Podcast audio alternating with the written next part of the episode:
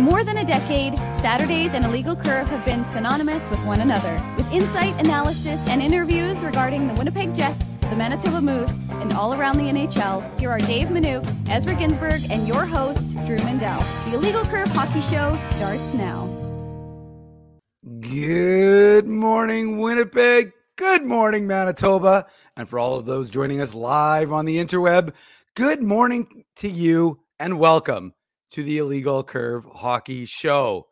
I am the unexpected host of today's show, Dave Minuk, joined by my main man, Ezzy Ginsburg. Yo, we yo. have a we have a frozen Drew Mindell. I was actually going to bring Drew into the stream, Ezzy, because he was just frozen in time, and it would have been the best way to have Drew. He's there, but he's not saying anything, and that's Is Drew Elsa or Anna?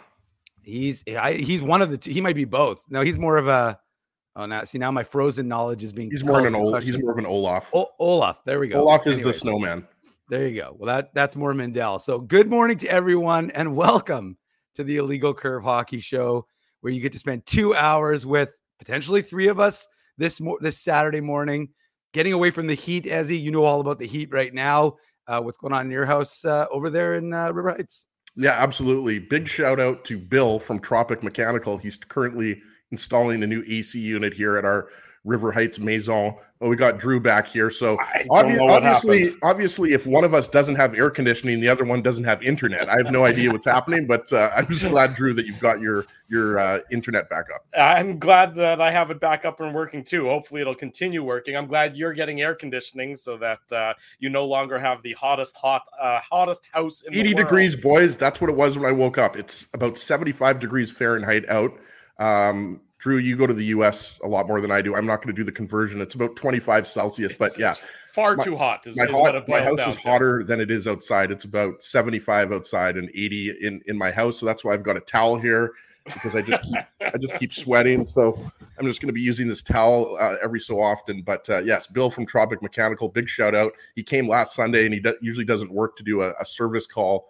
Uh, and then he had to find a unit for us. But yeah, it's been it's been pretty hot. So hopefully everybody listening and watching uh, has air conditioning in their house. Well, you know, as I was, you know, I was sincere with my offer that your wife and kids could come over and take advantage of our air conditioning, and I was even more sincere that you're allowed to stand on my driveway while I pelt you with ice cubes.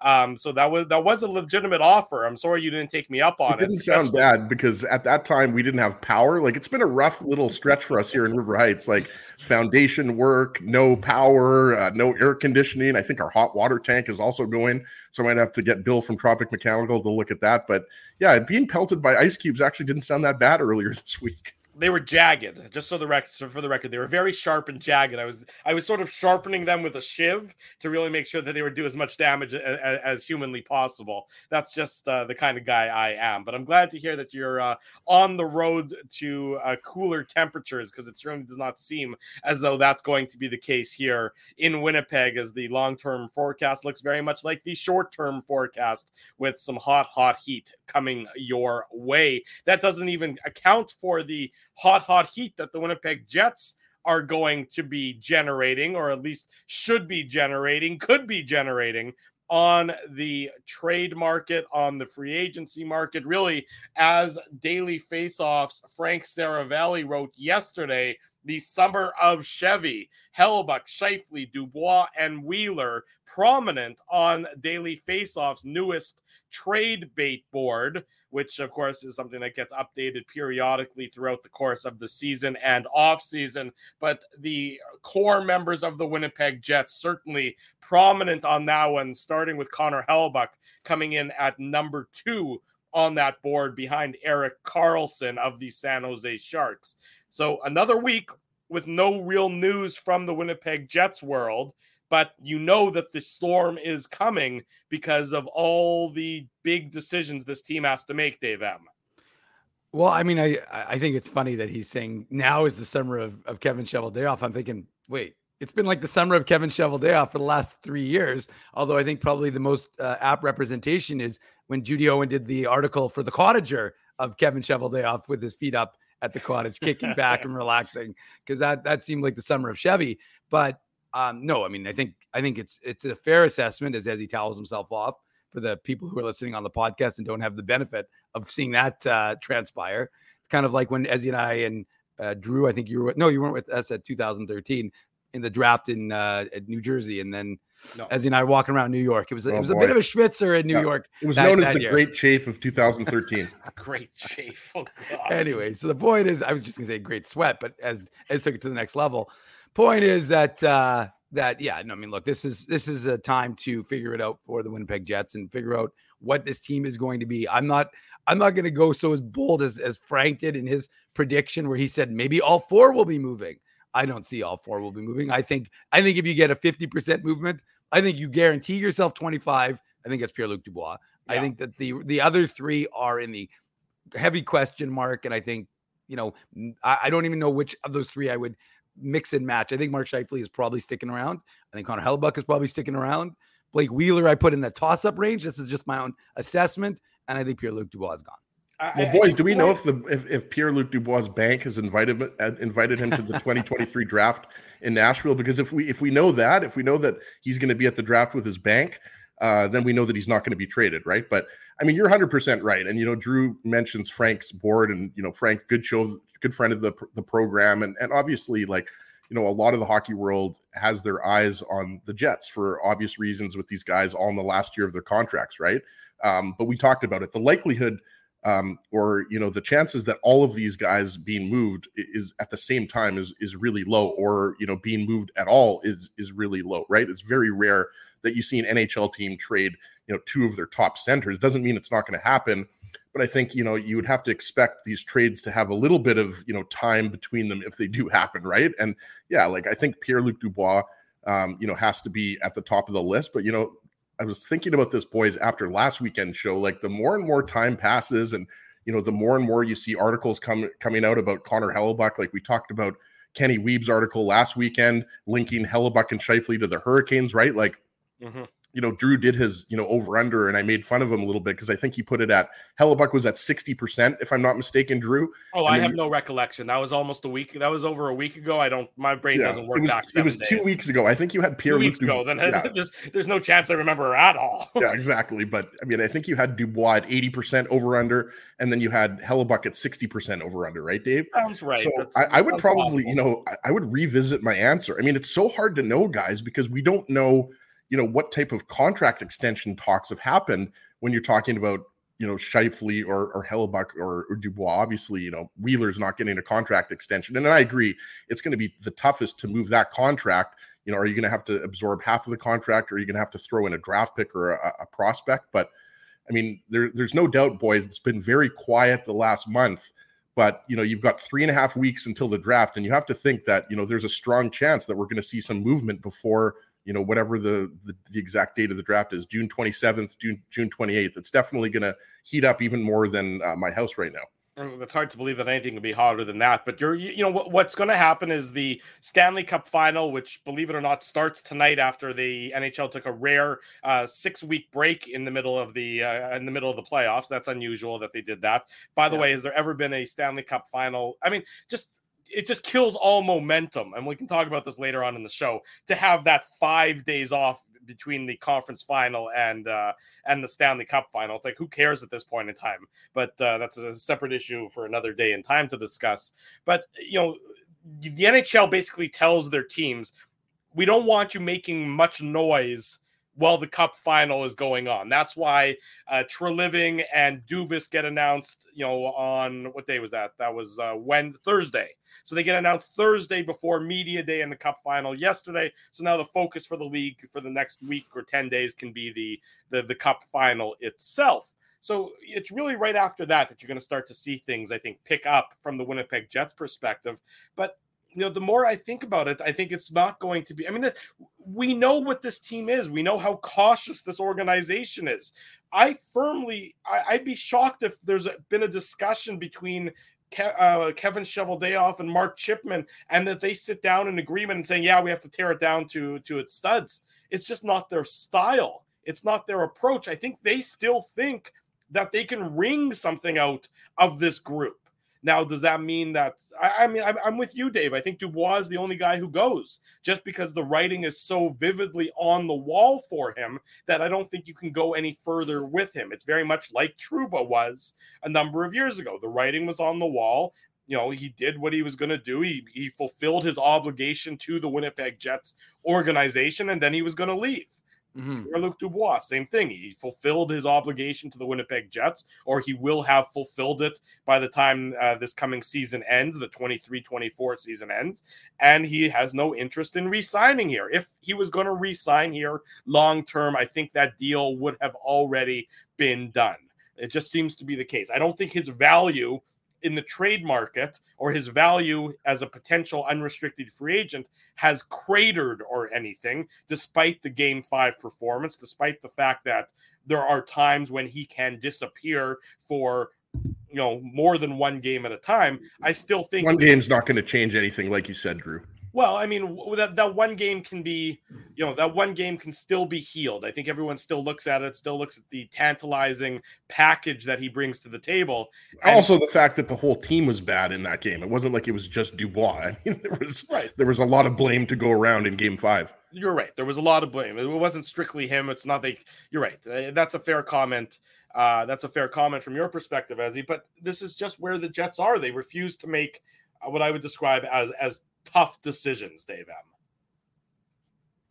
No, I, I don't disagree with you. And and look, these are extraordinarily tough decisions because ultimately you'll never get more for Connor Hellebuyck than you will this summer.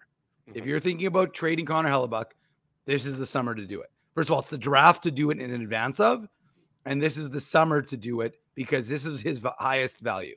His contract is very reasonable for a team like Carolina Hurricanes who want to challenge for a Stanley Cup and think that maybe he would be a, a difference maker. It would be, you know, any any of those teams, Boston, any of those teams that are Pittsburgh. That, like Pittsburgh. I keep thinking Pittsburgh makes a lot of sense. I mean, you know that they're running it back. But the problem, the problem, Malkin Letang.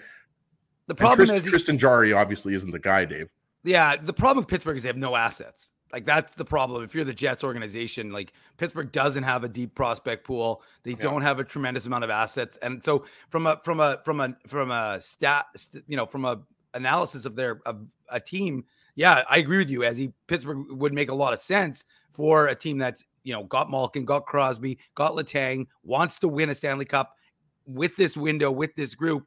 I just don't think that they they have what the Jets will want back in terms of assets uh, that are for a Connor Hellebuyck type of goaltender. But again, if you look at like Carolina Hurricanes, if you look at some of these teams, like Wiebe did it, Scott Billeck did a really good article in the Winnipeg Sun talking about some potential trade partners. So if you didn't get a chance to read those, they're all linked in a little thing called the Morning Papers. But that, you know, I to me, I'm just saying Pierre Luc Dubois can get you a, a decent return, even with his contract status, even with his desired, you know, his desire to go to Montreal. I think ultimately the Jets could do something similar to what they had what Calgary had happen with Tkachuk. You can find a team that's going to want him. You can sign him to an extension if that's interesting to them, if that's interesting to the player. If he doesn't, I mean, again, he's a young guy, relatively speaking. What is he, 24? I think 24, right? Is he?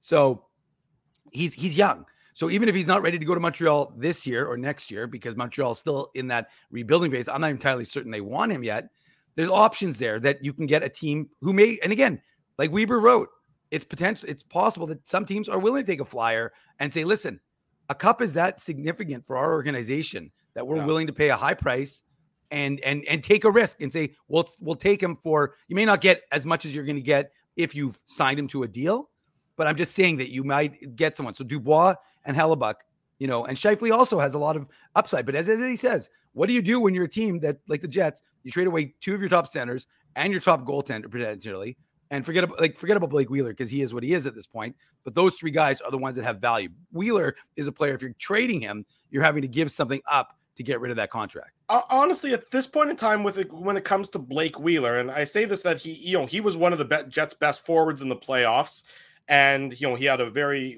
he had a very useful season. Sure, he's getting paid too much money, but so be it. It's only on a, on a one year deal for any team that could potentially acquire him. But from the Jets' perspective, I think you just have to move on. It's addition by subtraction when it when it comes to Blake Wheeler and his outsized influence on the Winnipeg Jets dressing room. We know that that influence is still there. The players themselves said it at the end of the season after the contentious back and forth between the players and head coach Rick Bowness. So you can't run Wheeler back into the dressing room Uh, you know, given the given the, the back and forth between the coach and the player who is no longer the captain, but as the players themselves said, they all see him still as the captain. You need to move on from that.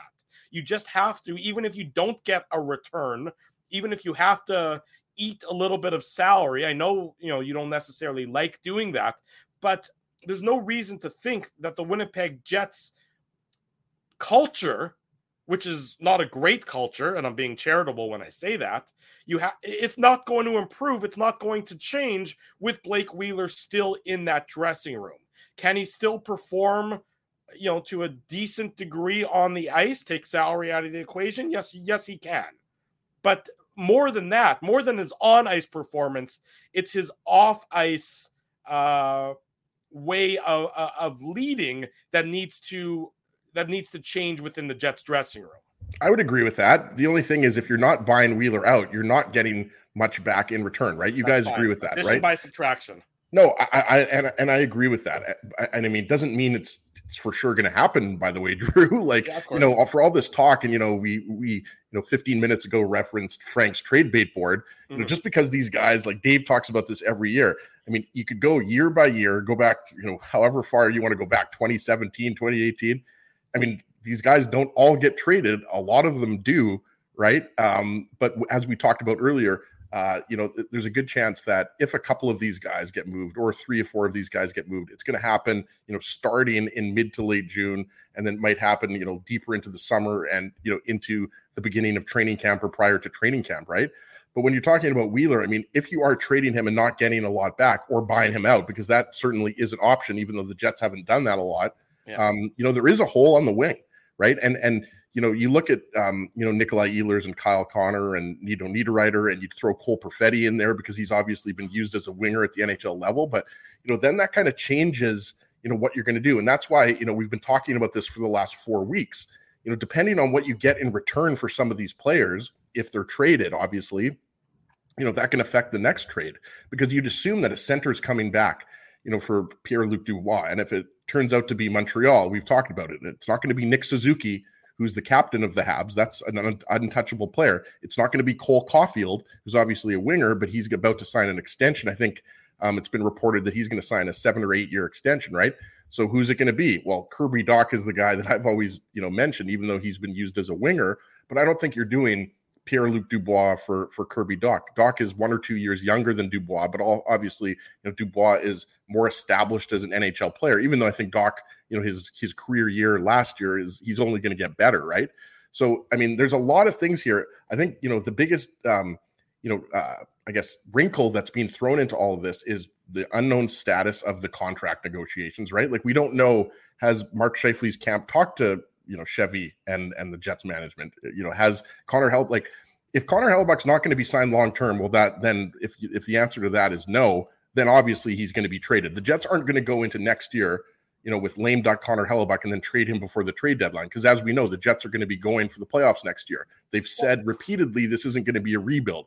So that's the thing. It's really hard to know who's going to be traded first, how many of these core four are going to be traded uh, I think we all expect there to be changes, but it's just hard. Like right now, I don't think anybody can say with certainty that all four of these players are going to be traded or two of the four are going to be traded and, and which is going to be the first one. We expect it to be Pierre Luc Dubois, but how much confidence does do any of us have um, in that? Because we thought it was going to happen last year. That's a fair point. You, you know, and you're right. Everyone's sort of waiting pardon me, to see what was going to happen with Dubois, and then he ended up signing uh, the qualifying offer for the one year, I think, if I recall correctly, before arbitration. Um, mm. So, yeah, I mean, you, make a valid point, Ezzy. I mean, that we don't know, and that there's still so much noise and everything else, and you would hope, and you have to believe that there are some sort of frank conversations happening between Jets management and between the player representatives, the player agents for all these guys to see, to really discuss with them, particularly Hellebuyck, Dubois, and Scheifele, less so Wheeler, of course. You know, what is their mindset? Are these guys interested in in re-signing? And you would hope that after all the years together that you've spent with one another, that there's some honest responses coming back, and not and so that the Jets can can plan. But at the same time, the player agents and the players themselves aren't obligated to provide any assurances whatsoever. So sometimes the general manager might have to take a bit of a leap. He might have to take a bit of a gamble one way or another. We saw that it bit Brad Treliving in the behind when they try when they went into free agency with Johnny Gaudreau and he signed in Columbus. So he took that risk and it ended up blowing up in his face. Other times, and then he didn't want to do that again with Matthew Tkachuk. But at the same time, Tkachuk's representative said, look, we're not going to resign here. So he went out and he made the best deal he could in getting Huberdeau and Weegar. And most people thought he did pretty okay with that trade at the time. So, you know, you have to at some point in time, and pardon the expression, and, you know, cover any children's ears if they're listening, you got to shit or get off the pot. And it's now time for Kevin Cheveldayoff to decide what he's going to do. What is your maneuver going to be over the next three weeks, month, as we lead into the end of the season and then the silly season with uh, in the in the lead up to the draft. You can't just kick the can down the road constantly, Dave. You have yeah. to at some point in time make a definitive decision. Indecision, you know, by per, indecision sometimes just leads to paralysis, and that has been the scenario for the Winnipeg Jets too often, I believe. You know, as a lifelong procrastinator, Drew, I can attest to that. Uh, to that mindset. But you're absolutely right. And I think what it ultimately comes down to is that I think if anything, you're going to see what we saw with Jacob Trouba, right? There was that indecision. There was uh, the, the constant. He doesn't want to be here. He doesn't want to be here. He doesn't want to be here. Okay, so then what happens? The Jets a few weeks before the the, the draft mm-hmm. deal Jacob Trouba to give themselves a few more assets at the you know 2019 uh, NHL draft.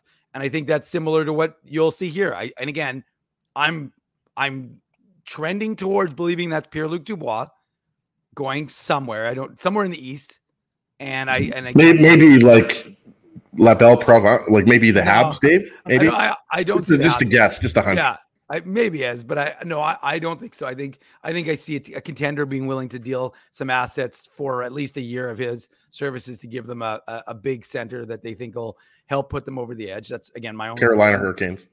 Sure, exactly. You know, a guy, you know, uh, add some add some depth there, especially with what they were missing on the wing Ezzy, uh, you know, in terms of injuries this year. And obviously, I think Pacioretty is a UFA. But the fact of the matter is, you've got to you've got to think that he is the he is the first domino. Drew, if we're going to just use these analogies, he's the first domino to drop mm-hmm. for the Jets. And again, I agree with you. You have to have those conversations. And you're right. Teams don't have to give you assurances. I mean, there's it's all about leverage in a lot of these instances and teams and players saying, listen, like I can leverage this. I know where you're at. But I, you know, to me personally, like Matthew Tkachuk, I agree. Brad Treliving, Brad Treliving did a pretty good job, regardless of the outcome. It's always easy to look back, you know, hindsight's 2020 or 2014 if you're looking at pure vision. But I think it's always look, easy to look back and go, look at Florida. They fleeced them. But like Weegar, look how good Weegar was in the World Championship. Mackenzie Weegar is a guy that Jets fans would be. I'll take Weegar any day of the week. I was going to say Jets fans would be salivating at He's having a great him defenseman paired up with Josh Morrissey. And remember, there was talk when the Flames were thinking maybe they have to blow it up. Again, Jets fans would be would do well to get Mackenzie Weegar on that right side paired up with Josh Morrissey. But my point is, he did a pretty good job because I thought the Tkachuk camp, you know, hemmed him in, and I thought what Dubois' agent did earlier in the year or last whenever it was it feels like two years ago 10 years ago who knows what it was. But when they were talking about uh, you know when he went on um, the, the, the show in, in quebec and he started talking about pierre-luc dubois and all that stuff like these agents i understand sometimes you want to force a hand. First of all if if you if you're a student of history you know that kevin Cheveldayoff doesn't get his hand forced. So that's that's that's a that's an ill tact to take i think yeah. personally but i also think that it just doesn't do the gm any good you make it known because it's not like Pierre Luc Dubois was like every year, like, I want to be traded.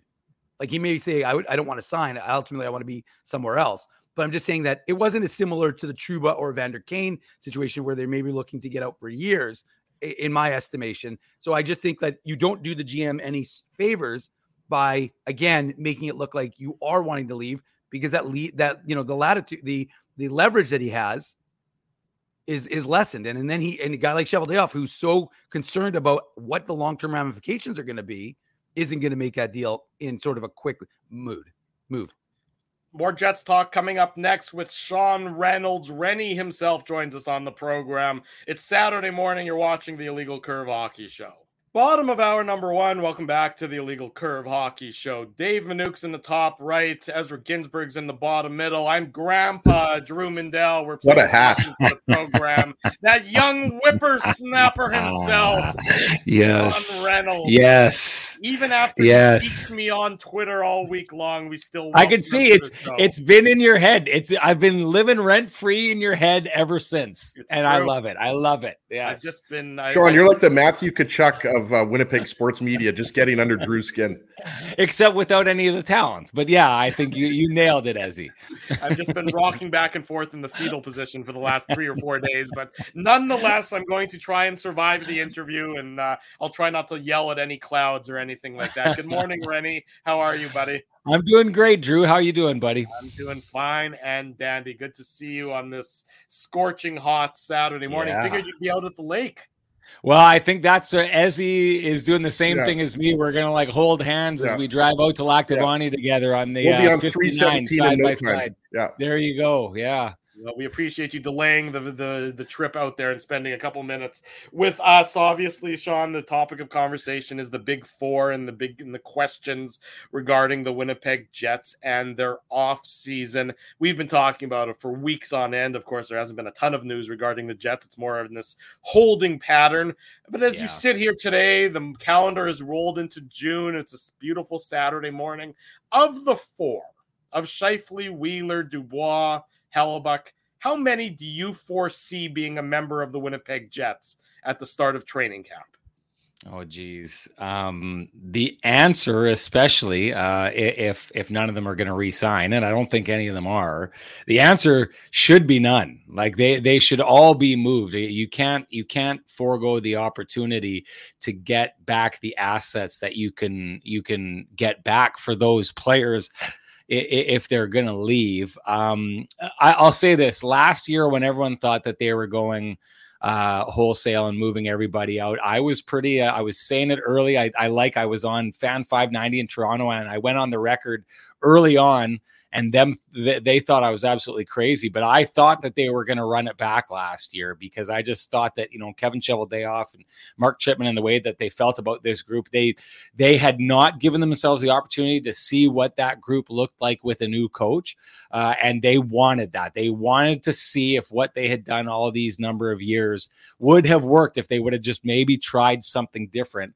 Um, and the answer was was yes, they, they would have seen something different, and then in the end, the answer turned out to be no, because this group, against its own best uh, interests seem to work against its best interest and therein lies the issue that you need to address by the, like even even if you weren't staring at a situation where you were losing a number of these players if you didn't have the urgency of losing these players to unrestricted free agency next year i think you'd have to go out and try and address what we saw with this team anyway. The fact that they were given the blueprint to succeed and chose to crumple up that blueprint and throw it out the window. So th- they should be moving on uh, from all those players. M- most definitely because you know if you lose them for nothing, that really sets this organization back. Now, is that going to happen?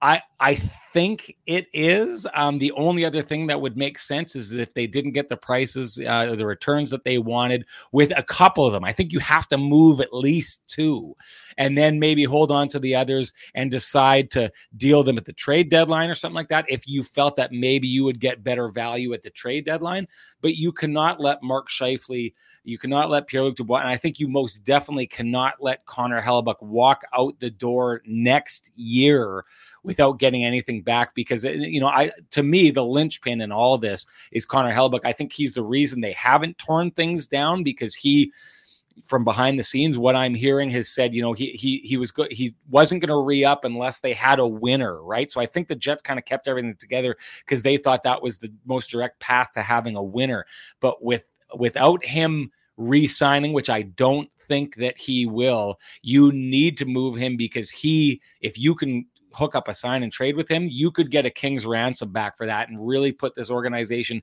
in a great spot going forward. I think that's what they need to do. Sean, I'm not sure about you, but with you know, you just mentioned Hellebuyck, and that's who I wanted to ask you about. And you know, we started talking about this obviously as soon as the Jets were bounced in the first round by by Vegas. And at that time, you know, I, I was adamant saying that how could you, if you're going for it, trade a, a, a, a guy who's been nominated for the Vezina three of the last five years. But as you said, I mean, if there isn't a contract extension coming, then that obviously makes this decision a lot easier, right? But mm-hmm. I guess the, the question I wanted to ask you, and, I, and I'm sure you've either been asked this question, you know, or or you may, you've maybe thought about this, pondered it, yeah. Sergei Bobrovsky's performance change anything for you? Because I'll give Drew credit; he brought this up a couple of weeks ago, right? Because all of the talk around Bobrovsky was this guy's, you know, at the tail end of his career, he's overpaid. He's not even the number one goalie, right? Like at the beginning of the year, you forget it was Spencer Knight.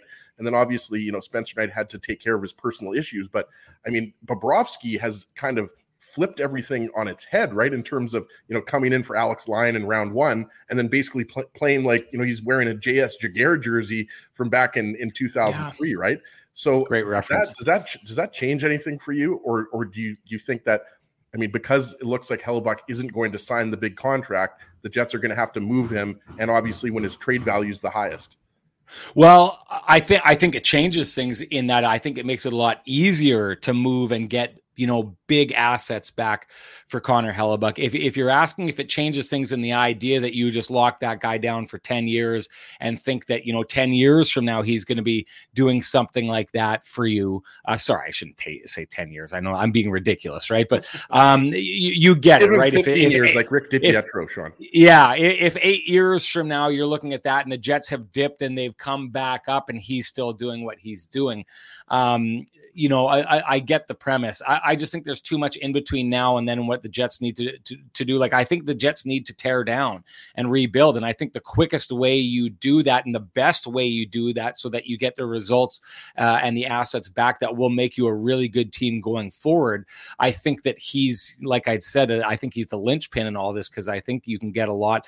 Uh, Bobrovsky's the kind of guy, and we saw this just a couple of years ago from Carey Price as well, that makes it hard for guys like us to say what's going to happen in the playoffs, right? Because the thing about a guy like Bobrovsky and Carey Price, I thought was the perfect example about this, is we all thought like Bobrovsky and Carey Price before him were past their due date, right? And you can find find this sometimes with defensemen as well. Shea Weber was a great example of that with the Montreal Canadiens. These players who were great, and then we all look at them and say, okay, they're past their due date, they're past their prime, they're headed down their careers.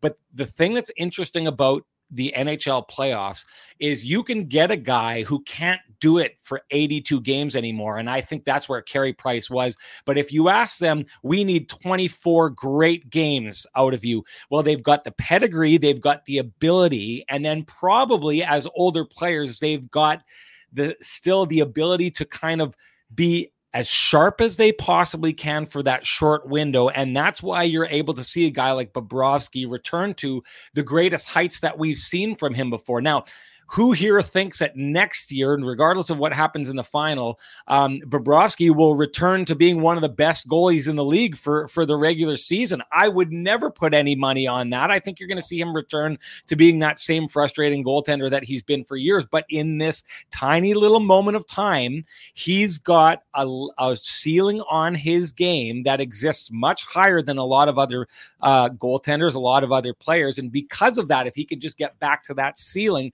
that that makes those guys extremely dangerous in the playoffs. So to bring this back to Connor Hellebuyck, if I take a look at this right now, what you're seeing from Connor Hellebuyck is that goalie, like you'd said, you know, you know, uh, nominated for for the best goaltender in the league three of the last five years. Well, he's established around the league that he's got that ceiling that Carey Price had, that Sergei Bobrovsky had. So now, if I'm a team, I don't mind signing him to big money for eight years because right now he's in the heart of being able to do it for 82 games a year, and then let's see what happens in the playoffs.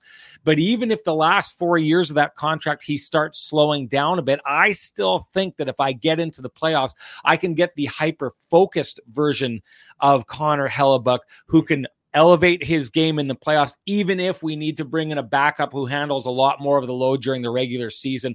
I think what we're seeing from Bobrovsky here is when you get those elite, elite goaltenders that only pop up. I mean, you can Fleury's one of them that's in the league over the last number of years, Carey Price, Sergei Bobrovsky. There's a short list of them Connor Hellebuyck is right up at the top of that list. So that means that if I'm a team and we know that he wants to get paid, and what it's going to take is 9 million, 10 million for Connor Hellebuyck, and it's going to take an eight year contract, it's a little easier for me to sign that contract and take that risk, being able to look around and see what Carey Price did a couple years ago and what Sergei Bobrovsky is doing right now.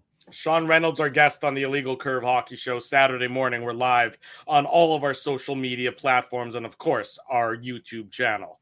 Sean, your answer was so hot it had Eddie as he's sweating. That's how I know. Look at that. I, I he's just his. I, I don't have any AC, Sean. There's a Bill from Tropic Mechanicals here right now, uh, but we haven't had any AC, so it's currently 80 degrees in my house. So that's why I'm uh, toweling myself off here. I was gonna say your mind's already at the lake, and that's uh, you got a beer in one jumping hand. into the and, lake uh, as soon as I get out there. I'm jumping in cannonball style. you bet, love it. Sean, what you know? Well, you don't. no, you don't. Yeah, you, you won't said know that. when the tidal wave hits hits you at your lake, but uh, That's but, right. but regardless, look, I mean, the, the Jets have had nothing but questions for a number of years, and you know, it's fun because now we're saying, is this the summer of Kevin Cheveldayoff? When we feel like we've been saying that every year, Yeah. and every year there's there's there's question marks, and now it's not really at forward; it is in terms of what are you going to do with these guys, but you don't really have that push from down below. But on defense, you do. And last year we saw what happened. They lost Johnny Kovacevic, who played 77 games for the Montreal Canadiens.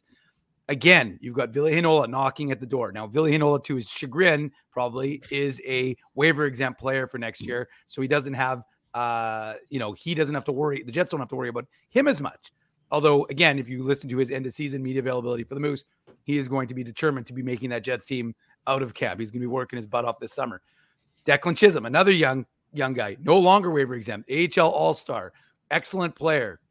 He is no longer waiver exempt.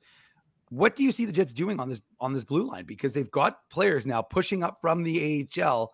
Unlike, like I said, at forward in the defensive position, they do, but they don't have the room based on the way this the current contracts are structured. Well, I, I- think you don't necessarily have the kind of guys like, uh, unless they're thinking of moving Josh Morrissey. And if they are, shame on them. What a ridiculous thing to do at this stage. Uh, outside of a guy like Josh Morrissey, I think you don't necessarily have the names that, you know, really will like, you know, take the, break the needle off on the meter the way that you do with Connor Hellebuyck or even a Mark Scheifele or even a Pierre Luc Dubois. You don't have those kind of names, but I do think on the back end when it comes to some of the players that you have there, if you are going to try and strike some deals where you're moving, you know, Mark Scheifele, well, if you're packaging up Mark Scheifele and then moving, you know, a Nate Schmidt along with that, or maybe a Brendan Dillon or something like that, I think it opens up the possibilities that you have because if you are tearing down, uh, and I'm all, I, this has always been my theory. If you're going to tear down, I don't think it's a good idea to tear down to the studs, right? You can't move everything and create, you know, a, a leadership gap inside the room where there's just a bunch of young guys trying to figure it out and no one's showing them the path. I, so I don't necessarily advocate for tearing everything right down, but at the same time, do you really need Brendan Dillon where he is in his career right now, or Nate Schmidt? If you are moving uh, uh, Connor Hellebuyck, uh, Mark Scheifele, Pierre Luc Dubois, and you know probably Blake Wheeler in the process, and then kind of handing things over to the younger players on this team and the prospects that you bring in. You probably don't. So I, I think that question is a tough one to answer because I think that if you're trying to make the kind of trades the Jets will be trying to make with those players, sometimes the easiest way to do that is to add in another player here or there or take on another player back. So I, I don't think those are the moves where you're like saying to the league, okay, we're moving Brendan Dillon. Who wants Brendan Dillon? I think it ends up being one of those trades where it's like, okay, we're moving Mark Scheifele, and we could throw in this beast of a defenseman who's a great guy in the room who could really do like let, let's say Mark Scheifele gets moved to a team like the Anaheim Ducks. Let's go down that road, right? The Anaheim Ducks, great young talented team. They finished last in the league last year. All that talent isn't getting them anywhere because I think, like I've been talking about, they tore it right down to the studs. And now you've got a whole bunch of really great players who don't know quite how to get it done at the NHL level. Well, if you are thinking, we're just a step away of turning those guys and having them turn the corner and become a competitive team. Well, if we add Mark Scheifele and maybe he fast forwards the process, and we've got room to fit a player like that, and maybe just maybe if we can sell him on the future of this team, and Anaheim, a great market for him to play, and maybe Mark Scheifele will stay and sign long term. Well, if you can add Plus, a don't Brendan forget about Dillon, the second overall pick, Sean. No, no doubt. Right? But it, yeah, but if you, Sorry, if I, I interrupted you, but that could be Adam Fantilli. So I'm just trying to add to your. They they could they could turn this around quickly. Yeah, exactly. If you're adding now Adam Fantilli is walking into your dressing room, and so is Mark Scheifele, and then you add in a guy like Brendan Dillon, where they've got some good assets on the back end, but they're clearly that's a team that gets taken advantage of on the back end. Well, it's one of six guys now that you've got a big, strong guy who knows how to throw his weight on, who knows how to make it miserable on opposition teams, who stands up at all the right times for his players around him, which that team probably needs being so young that ends up being an add in to that trade that is extremely valuable for a team like Anaheim. So if you're going to make a trade like that, then Brendan Dillon goes out the door. It's not necessarily you're moving Brendan Dillon, but you're moving Brendan Dillon with, and now all of a sudden your return becomes so much more. So I think, Dave, the idea that the Jets have so many assets who could potentially step up there allows Kevin Cheveldayoff to play the game. Well, we're going to move one of these big core, play, or sorry, one of these big players, but we'll also add this And Then all of a sudden, if you're a team and you're humming and haw- hawing about, well, should we bring in Mark Scheifele? If you get that asset thrown in there as well, it's a lot easier to jump you know, i- into the unknown in that situation because you know what you're going to get back with a Brendan Dillon. You know the effect that he's going to have on your dressing room, and you know the effect he's going to have on your decor, which needs to be addressed just as much as your forward uh, uh, depth does as well. Again, lots of talent all over that roster. They just need people to show them the way, and that would be a massive play that would open up a hole on the Jets defense and then allow for them to move in players who have a future rather than a present. Sean Reynolds, our guest on the Illegal Curve Hockey Show. Rennie, you know, let's say we, we remember how the season ended, the contentious nature in which it ended, where is almost unprecedented in recent memory to have a head coach say what Rick Bowness said and then have an entire team full of players say what they said. Fast forward to September in the start of training camp. Can Blake Wheeler and Rick Bowness be in the same dressing room? Well, I think that we've established enough from what's going on in the organization that uh, that I don't think that Rick Bowness has the carte blanche to say this isn't working. You got to get this guy out of here. I don't think we're seeing that response, and I think the fact that you saw Kevin Cheveldayoff respond to his players, and I call it a mutiny because that's what I saw. That's what Mhm. I think it was.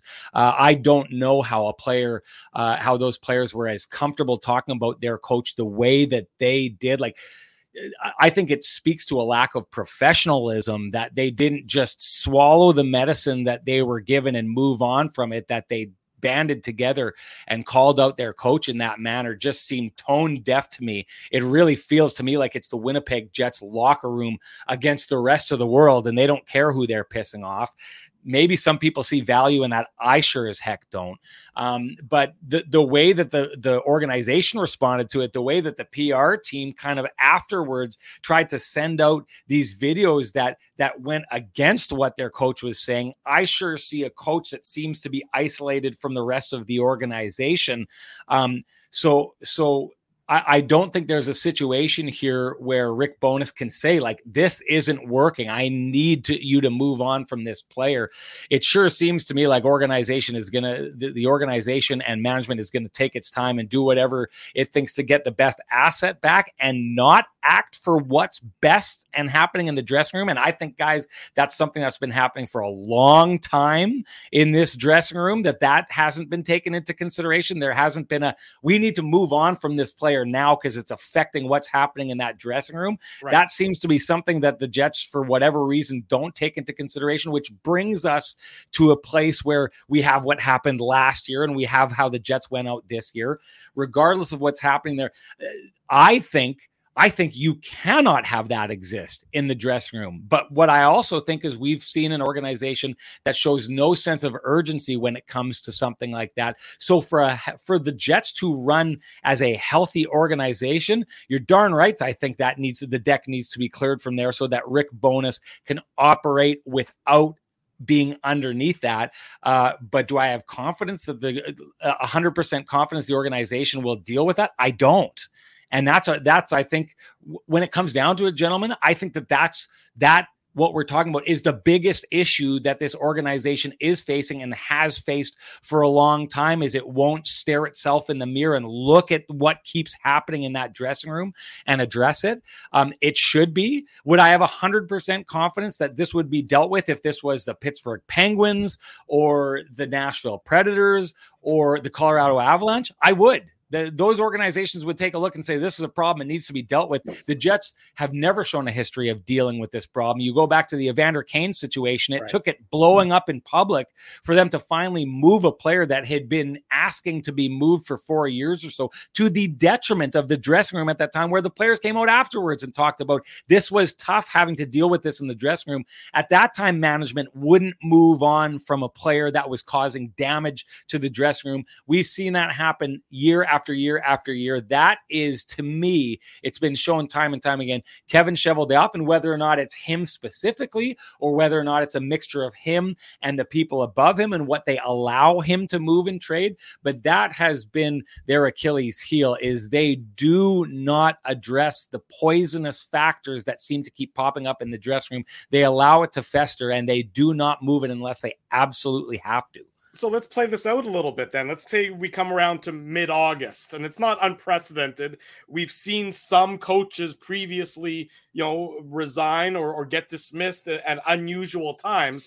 If it's mid August and there's no change to the dressing room, and the Jets appear to be, you know, more or less running things back with the same leadership. If you're Rick Bowness, why do you need that headache? Why do you want to bother at that point in time? How do you have any credibility to yourself going back in that room after everything that's happened if the if you've basically been told by management that your opinion uh, doesn't especially matter on this topic well, I think he's kind of between a rock and a hard place. So I think what, where uh, Rick Bowness is at this stage is it, it, Rick Bowness wasn't supposed to be a, a, head coach in the NHL again, right? right? It happens in Dallas. Extenuating circumstances mean that coach moves and they're in a position where they have to bring a guy in to to to captain the ship until they want the right guy to come in, and then the guy who comes in and captains it captains them right to the Stanley Cup final. You can't move on from that guy, right? But just a couple of years later, they do move on from him. Once he got that taste of the head coach job again, I think Rick Bowness liked it, wanted to stay on it. I think Rick Bowness was thinking at that stage because he talked about us last year. He was offered plenty of opportunities before the Winnipeg Jets head coaching position to be an assistant coach. I think Rick Bowness has landed on the idea that at the age he's at and where he is in his career, mm-hmm. he wants to walk out of his NHL career. And when he steps off that bench, he wants to step off of that bench as a head coach. And I don't necessarily think that Rick Bowness thought at the end of the year, the way that his team, you know, stood up and mutinied against him and the way that his organization didn't cover him the way that that's what I saw. Everyone has their own opinion. I don't know how you guys feel about it, but that's what I saw. I don't think the Jets organization. Definitely I don't think I don't think the Jets organization beyond the players had his back the way no. they should have had a head coach's back.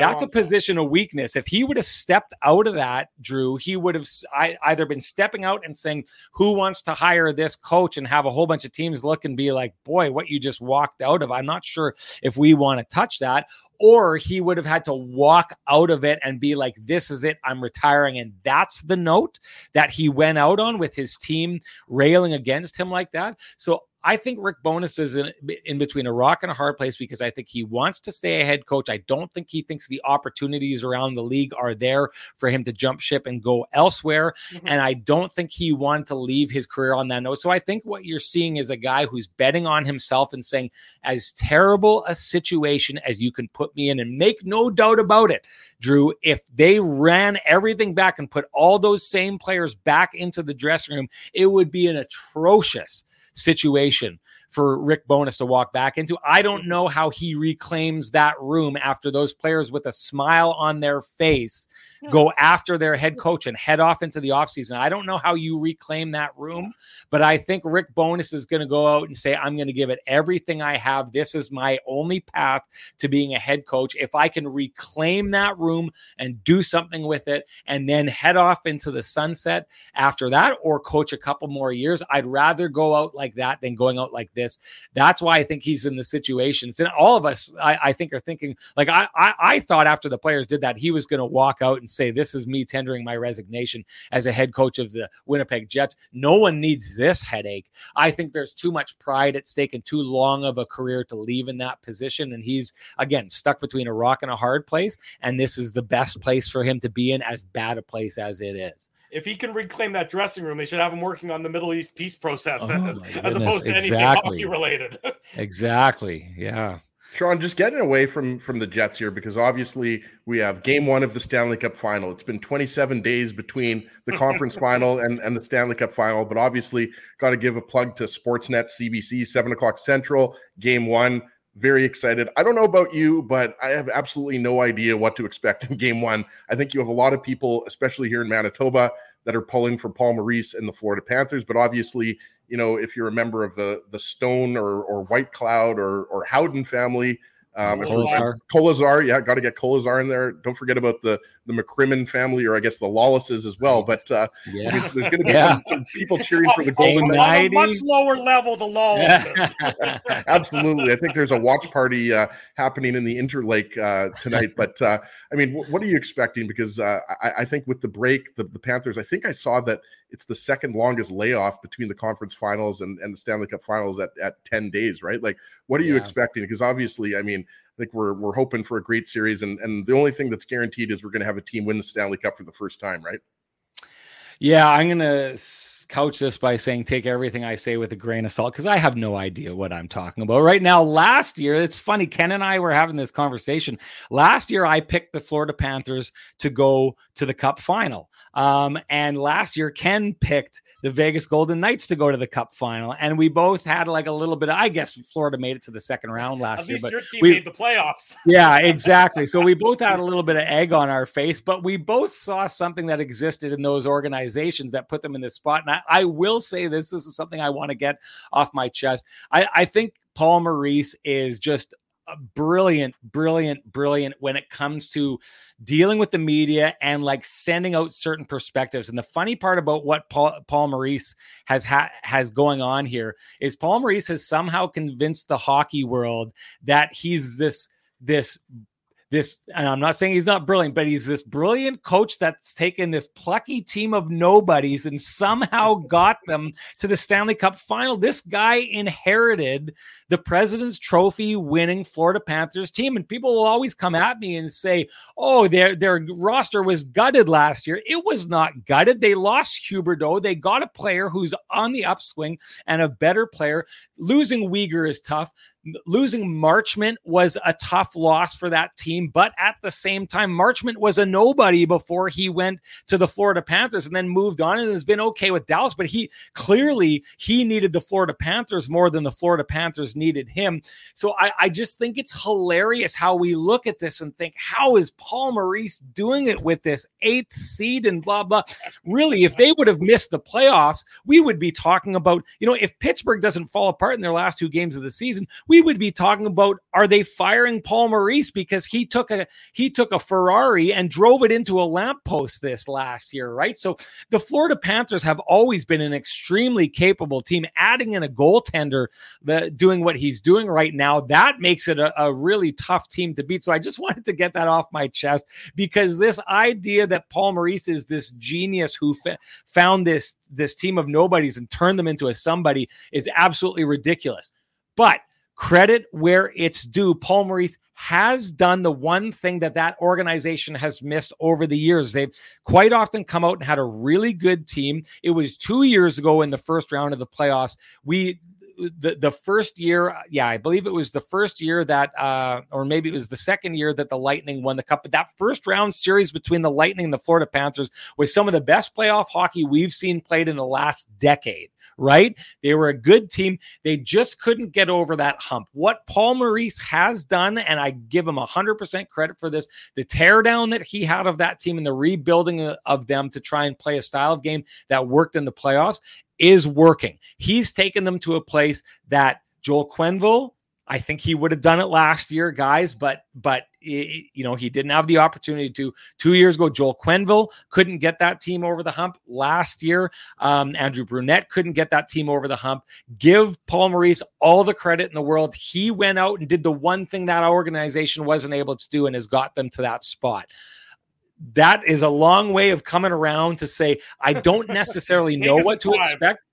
I think I think that the Vegas Golden Knights are just too deep of a team. I think that they've shown that they know how to score from the perimeter. They know how to score from the inside. They haven't been kept from the inside uh, the way that other teams have, have done to, to, to certain teams. Um, it it was apparently their Achilles heel, but after a lot of conversations I had with Bruce Cassidy about how that team gets to the inside, he kind of changed my mind on the idea of can you keep, you know, the Jack Eichels and the Marchessaults and those players, not the biggest players in the world, but they seem to get in and score in tight inside. We've seen Jonathan Marchessault come alive the last little while, and he's getting all his goals right in front of the net they cerebrally are able to find ways to get to that front of the net in a in a way that other teams I don't think have been able to against the Florida Panthers. So to me the big question in this series is can the Florida Panthers keep the Vegas Golden Knights from the front of the net? I think the answer is no, because I think that the Vegas Golden Knights have shown that they can get inside on anyone and they're ridiculously deep. Like we talked about Keegan Kolesar, these huge goals that their fourth line is getting for them. There is just no break on the ice when you're playing that team. Their defense is big, strong, a bunch of trees that keep you from getting. So they may just do to the Florida Panthers what the Florida Panthers have been doing to everybody else. And their one Achilles heel that we think is goaltending really hasn't borne out that way, guys. I mean, we were talking about how the, or there was a lot of people, I wasn't, but there was a lot of people talking about how the Jets were going to blow their way past them because they had Connor Hellebuyck. And who did these other, who did the Vegas Golden Knights have? Well, they've shown that with whatever goaltender they put in, they can succeed. So, this series, I look at it, I look at it on paper, I look at the styles of play. I don't think anyone can stop the Vegas Golden Knights this year. That said, I had the other team beating the Florida Panthers in every single series so far this year. I've been wrong three times. Maybe they'll make me wrong four times. Well, Sean, in your in your last answer, you referenced the Ferrari. So now I'm going to ask you about a Lambo because okay. uh, Brad Brad Lambert, of course, in his Seattle Thunderbirds yes. are uh, victorious last night against. Uh, against Pete's. Peterborough Pete's. Peterborough. And so as a result, they're moving on to play Quebec in the Memorial Cup on Sunday. You know, everything we're reading, and again, I'm not asking you to give me a, a breakdown of Brad Lambert's game because, of course, we're not watching the WHL as much as we watch the NHL. But again, just how good is this pick going to look maybe years from now, given the fact that they did the right thing with his development? It's always easy for an organization to try and push a player into a we're in a win now mode. We're just going to try and force this, you know, round peg into a square hole. But the Jets saw that the best path for him was to go back to junior. And like I said, every guy who covers junior that I read their stuff, and there's a great article that we're going to link uh, from Scott Wheeler of the Athletic today on Lambert, shows that the move has pe- moved, you know, has been a beneficial one. It's unexpected. And again, we live in an instant gratification society, but how good do you think this is going to mean? How much do you think this will mean for the Jets organization down the road, given what we see in the early returns? Well, I, I, I want to talk about this a little bit because uh, you know a lot of people will tune in, and if they're Jets fans tuning in, they'll think that I'm just you know beating away at the Jets with a hammer the this entire show, and to, to a degree I have because a lot of the stuff that is on front and so. Yeah that that is a lot of the stuff that's up front and center is stuff that they've struggled with. But one of the things that the jets i find rarely struggle with is choosing the right path for their players when it comes to de- development. Listen you, you can be a draft and develop organization. A lot of times organizations draft well and then they develop terribly. And one thing that I think that the Jets rarely, rarely miss on is they draft and then they develop properly.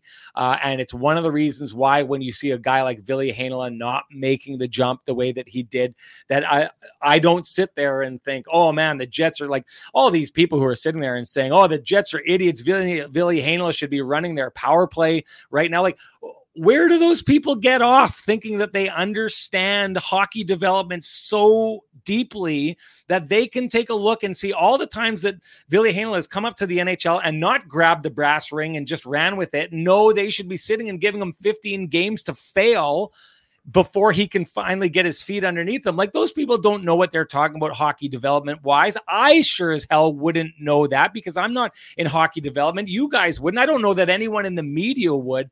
The one thing I've seen too often is is a guy like Patrik Laine in his time with the Winnipeg Jets becoming everything that you could hope that Patrik Laine would become, right? Kyle Connor coming in and shooting the lights out and being everything that you could hope he could be. Connor Hellebuyck going from, you know, a guy who maybe this guy could play in the NHL to being as dominant as he's been. The Jets usually have a really good finger on the pulse when it comes to that. So I'll say this, there's a reason Brad Lambert fell from every conversation I've had with the, the people in Finnish hockey that I've talked to, the big challenge for Brad Lambert is going to be the the the thought process, how he thinks his way through his game, how he responds to challenges. He's struggled with that in the past. The Winnipeg Jets have done everything right that they can do from a development pro- perspective to put Brad Lambert in a place where he's rediscovered his confidence, starts making the right decisions in his career, and then becomes what we think that he could be like remember guys he was in the world juniors a couple years ago as a young young man and he looked like he was going to be a top 3 pick in that draft last year. For him to fall says a lot. It says that everyone knows this guy has talent. They don't know that he can make it mind wise right? I think the jets have done everything that they can to put him in a position where if he can get his head straight, he could become a really, really good NHLer. The trick for me is going to be like eh, he's going to be uh, the proof is in the pudding kind of guy. Do I think that he can skate at the NHL level? You're darn right. Do I think that he has the skill level to play at the NHL level and be a really good player at the NHL level, you're darn right. But for me, it's going to be can this guy make it work mentally? The Jets have done their part. The next steps going forward in his career is going to be if Brad, Lambert is mentally strong enough to jump into, he'll probably spend some time in the AHL, whether he can get there and establish his game to the point that he becomes dominant, like players like Kyle Connor were, or even a Sami Niku or a Jack Roslovic, and then make that jump to the next level. And you mm-hmm. saw of the three players I mentioned, two of them never really quite got their feet underneath them at the NHL level uh, to, to make them stars compared to what we saw from them at the AHL. Brad Lambert, in my mind, still has those two jumps to make because of what we know about him mind wise, he could get lost at either of those two steps. But the Jets are doing everything they can to take a pick that they took a home run swing on and see if they can turn it into a home run. No one's going to be able to do that other than Brad Lambert. But they've put the bat in his hand and they've given him everything he needs to take that swing. But and Sean, and just quickly, just one benefit that we're seeing that we may not have seen if he stayed pro is that when he stayed pro, he was a center, I mean a winger. Right. They moved right. him to center in Seattle, and uh, you know I had Craig Heisinger and Mark head coach Mark Morrison of the Moose uh, on my. Uh, we did a Moose end of season a week and a half ago, and both well, my them, show on your show. I Dave. didn't say my Not show, Ezzy. Our show. I didn't say my show. I said uh, we had it on the and it begins. And it begins. Egos finally tearing the illegal curve hockey show apart. I, I I wish it wasn't me on this episode, guys. Thanks, Sean. I'm just curious when the Dave Minuk experience is debuting. Dave, Dave, is Rick Bowness, and Ezzy is Blake Wheeler. Yes. Clearly, the point I was going to make before Ezzy jumped in was just that both those guys said they hadn't necessarily thought of Lambert as a center, and now you're seeing him as a center. So I think again, one of these positive things we're seeing that we wouldn't necessarily have seen had he stayed as a pro is that hey, now the pro organization is seeing him as a center potentially and not necessarily as a winger. Yeah. Yeah, I, I I think that uh, I mean there there's another part about that is you open up that potential door, but to me that door opening up at that level now and trying to walk through that door back into the pros is a tricky one, right? Because there's Brad Lambert.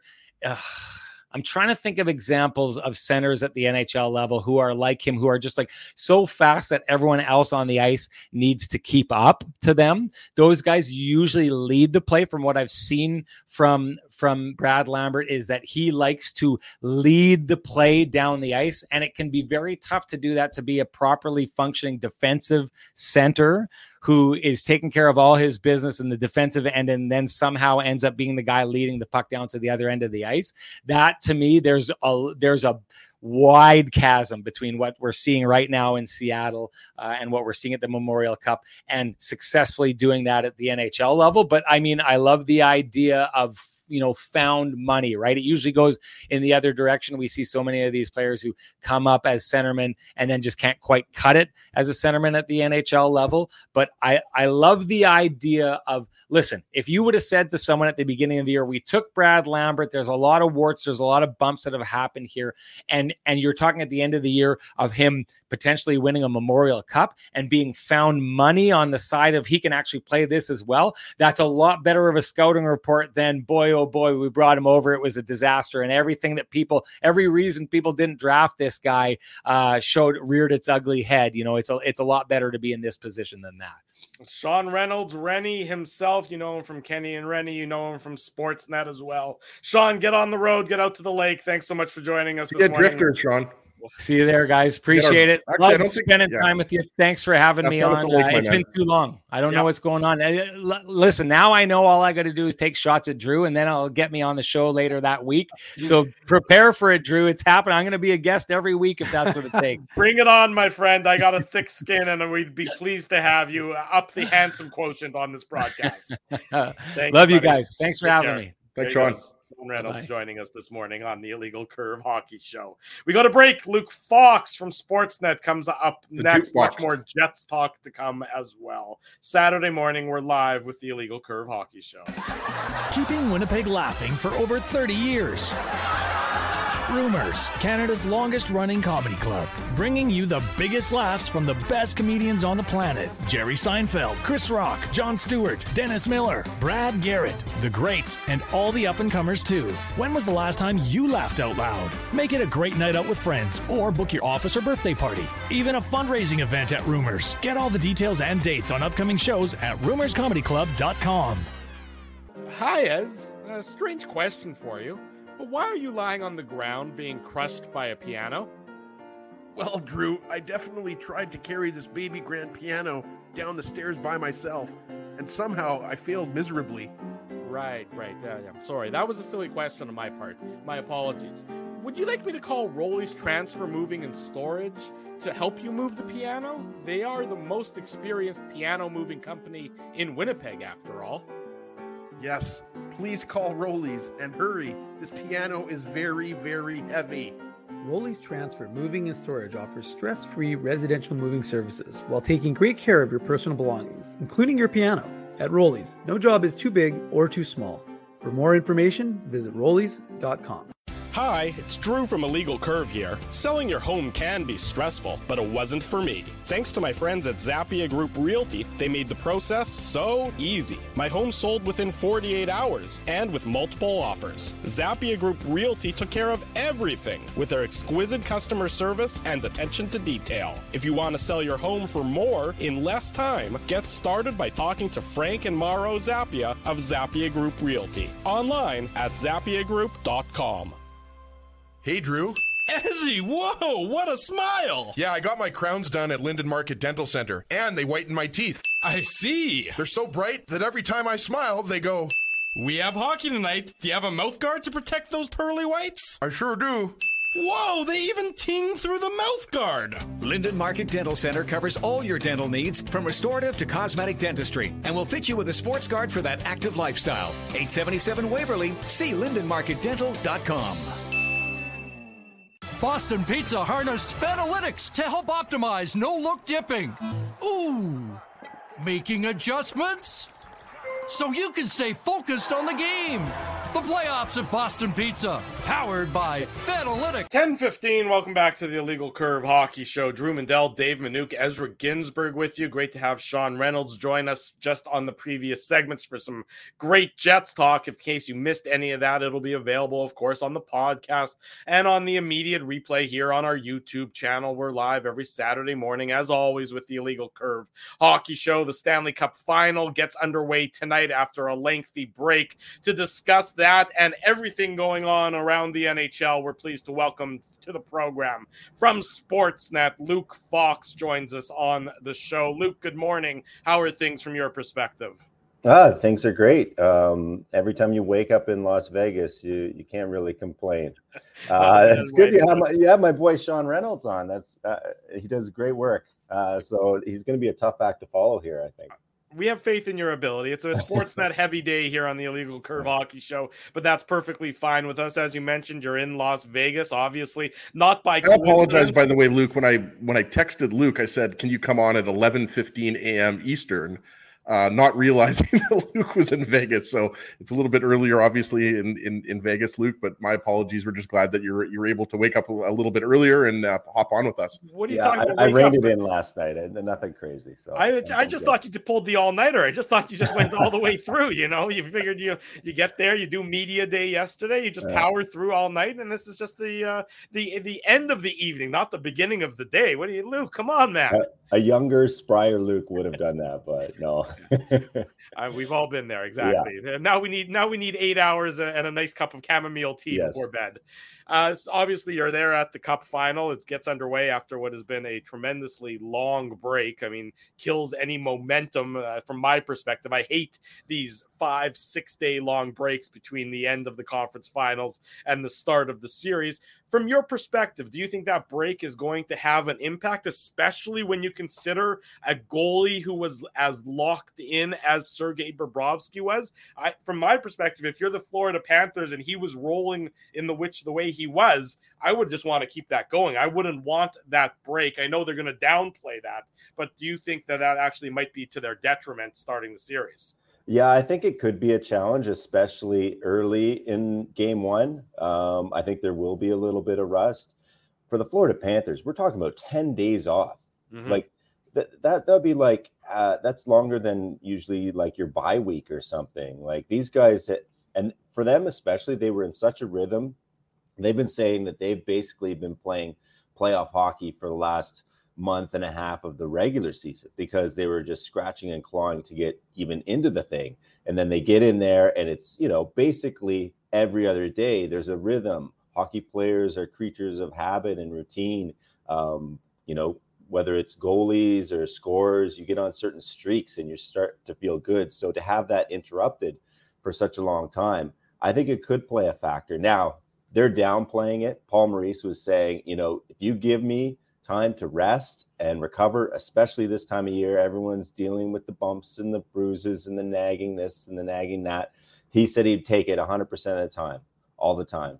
Uh, so, but I think in the early going, like maybe the the first period and a half, I, I would be surprised if there wasn't a little bit of rust, especially on Florida's side. Luke, what's the most important? Sorry about that. I had to get get off mute there in your opinion, what's the most important matchup? Because I look at, I mean, you could say that maybe Vegas has uh, an edge when it comes to the forward depth or even D depth. I don't think anybody's going to say that Vegas has the depth in goal, even though I think Adin Hill's two shutouts in the in the conference finals would have something to say about that, right? Uh, but what's the most important matchup uh, for you in this series? I think it will be how Vegas shuts down the the Tkachuk Bennett line. I think that's easily Florida's most dangerous line. Now you got in my mind, one of the best defensive wingers in the whole game in Mark Stone. So you would think that that line, um, you know, gets gets the uh, Tkachuk assignment. Uh, so I think if you can shut them down, you know, Carter Verhaeghe can can score, but they don't have the depth that Vegas does.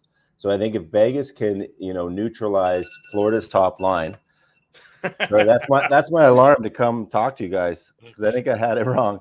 But uh, I've got the same one, Luke. uh, if they if they can neutralize that line, then I, I think their depth can can win the day. Um, so yeah, we'll, we'll, see. I mean, I I do think the key for Florida is that Bobrovsky has to continuing continue to play over his head. Like what he's doing right now is phenomenal, and he can't just be average in this series and hope that that Florida wins. Luke, how how significant has Jack Eichel's first postseason been? I mean, eight eight or nine. I think it's his eighth season in the NHL now, and his first first chance to be in the playoff hockey. And he's the number two overall pick. Certainly looks like uh, he's been no stranger to the postseason.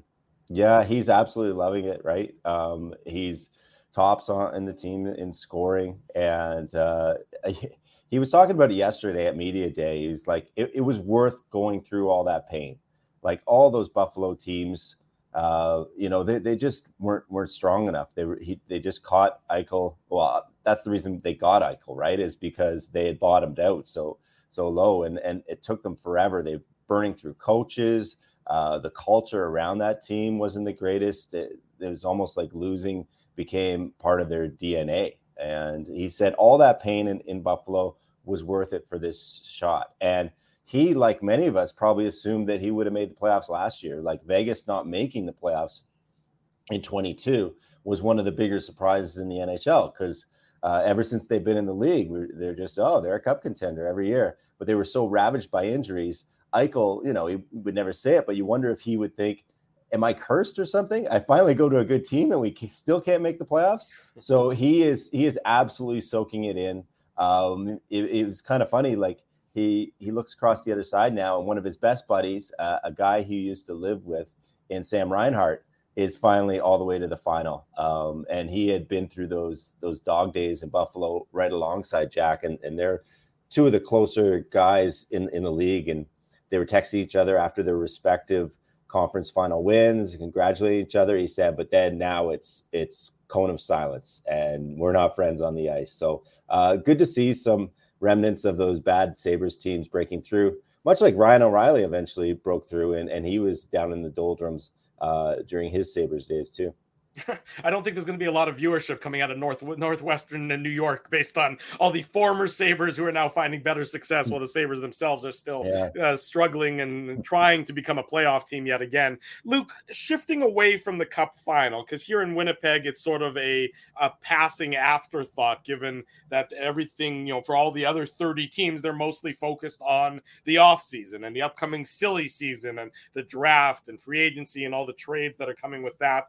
Uh, you know, you you wrote an article for Sportsnet.ca about ten days ago, you know, talking about the the UFA market for this upcoming July, and it's thin, which you mm. certainly uh, uh, said, you know, point blank in your article, just that there's not a ton of difference makers that are available in free agency this year where then you compare it to a team here in Winnipeg where you know I'm sure that there's so many names and headline names not you know middling players but headline players who are potentially on the trade block do you think that the trade the trade avenue might be more active this offseason because of how thin the uh, the free agency market is 100% yeah I, I think you you got that accurate yeah, I, I, was going. I do this every year. I look mm-hmm. through the UFAs, and like the top centerman is is Ryan O'Reilly, uh, who's getting slow of foot, and you know, still a, a great two way player, but you know, he's he's he's getting past his prime, and he's not going to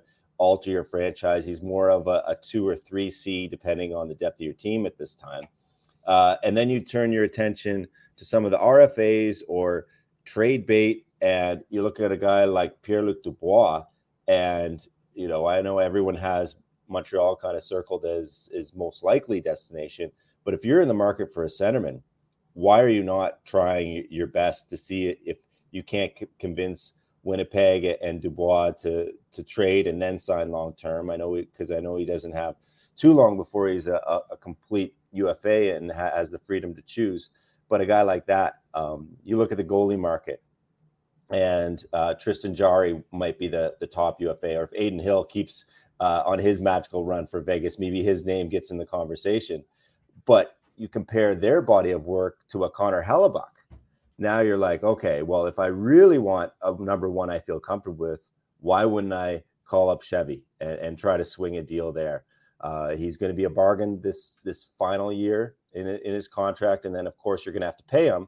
But those are the kind of conversations you could have, and if you are making a deal like that, it would be in the Jets' best interest to trade um, Hellebuyck to a team where he feels comfortable signing long term, because then you should be able to get more in a return.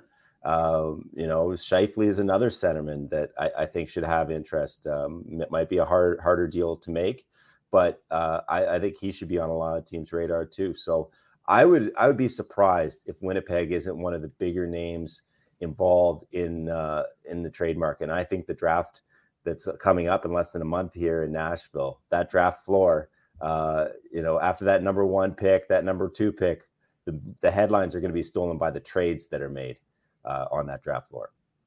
I think you're right, Luke, and and I think we're all hoping that all of the trades happen while we're doing our day one draft show. If they could just Jets could just make all those moves conveniently for us. It did happen back in the day when TSN 1290 still existed. Uh, Dubois was traded for uh, A and uh, Roslovic while we were live on air. That was a couple years back. Oh, that's but, awesome. That's yeah, that, that was pretty awesome. Right after we live. had Sarah Orlesky on, I realized that's the the other network, but uh, yeah, it was still pretty oh, awesome. Oh, Sarah's great. I don't I don't mind.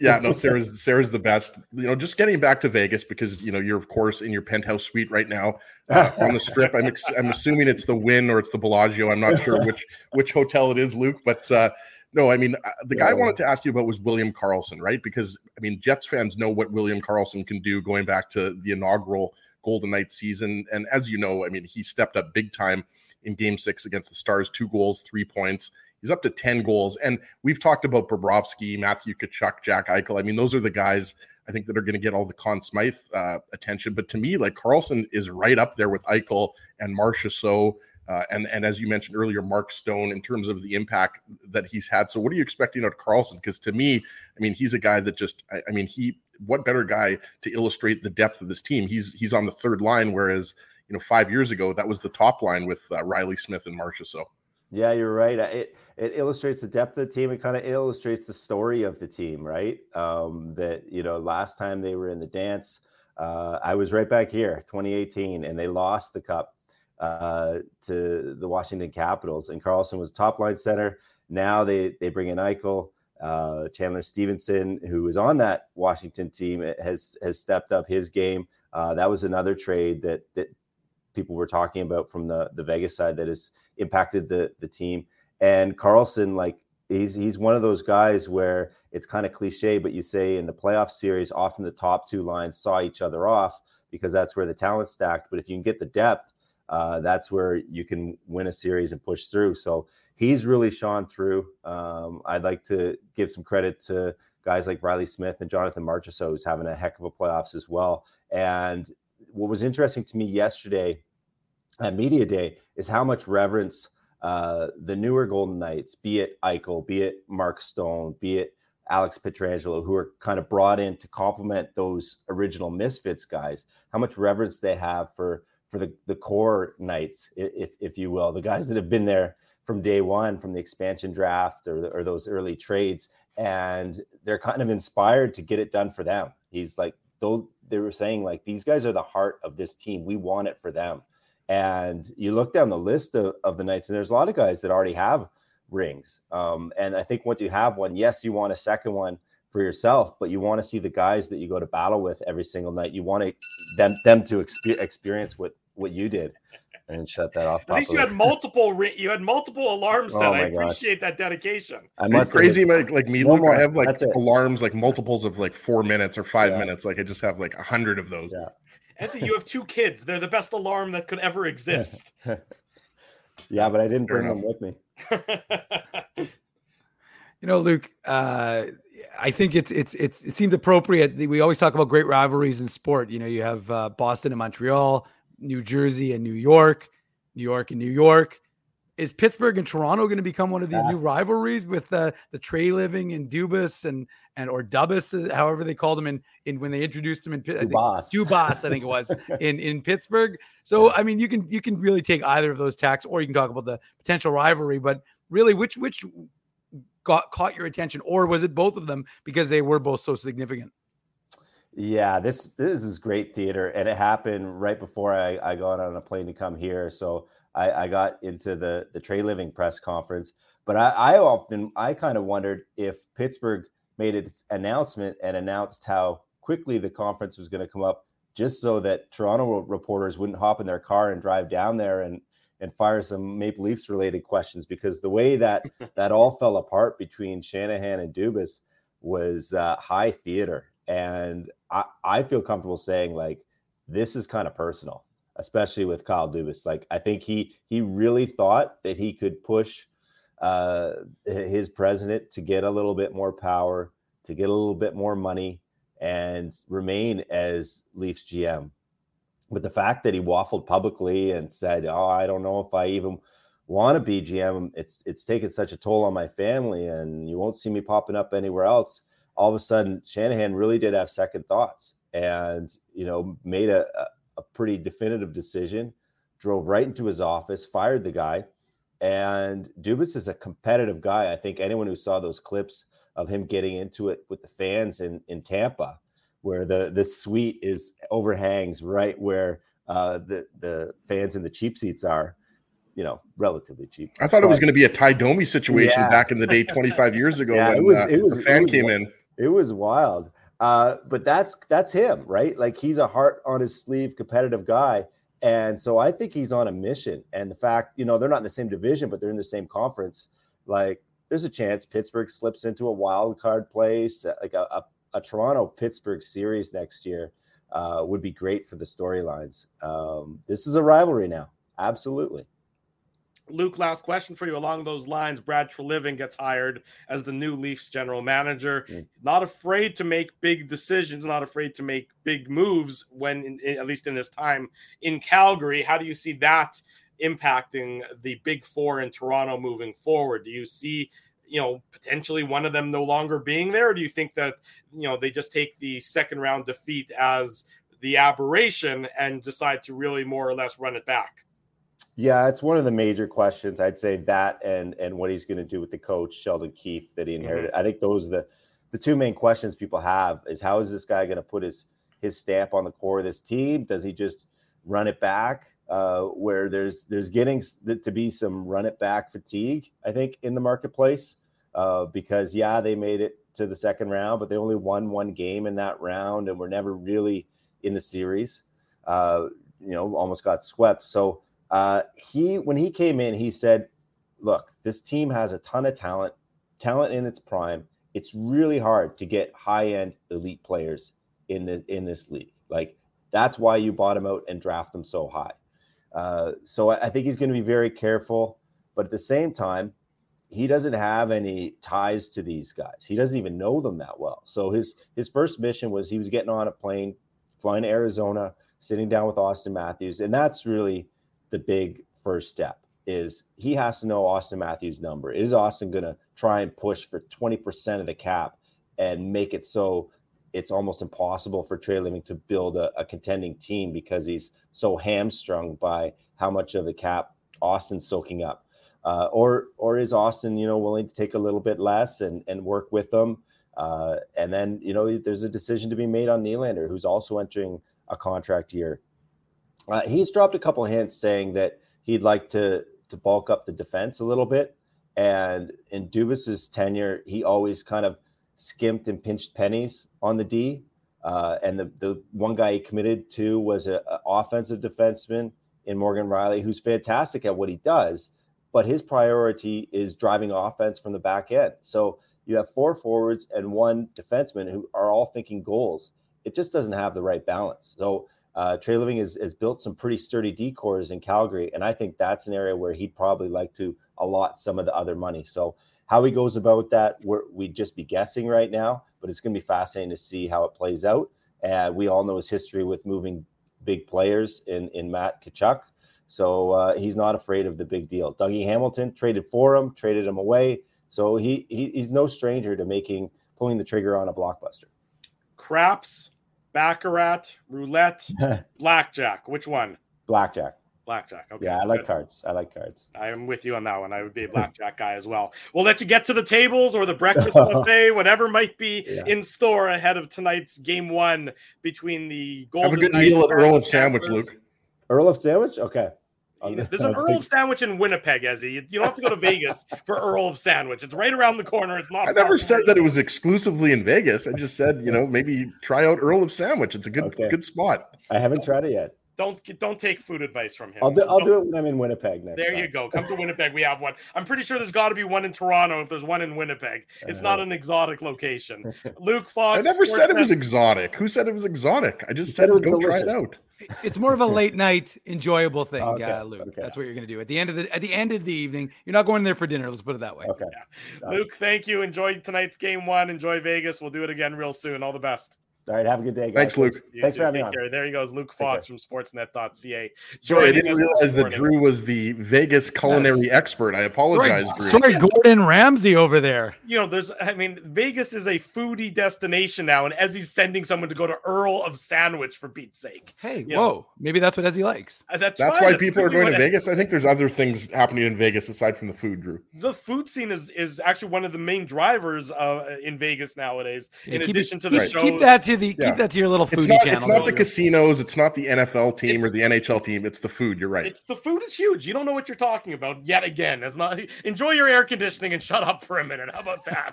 we'll go to break. When I we don't have any air conditioning, but I'll shut up. You go. We'll come back with more Jets talk Saturday morning. It's the illegal curve hockey show. Keeping Winnipeg laughing for over 30 years.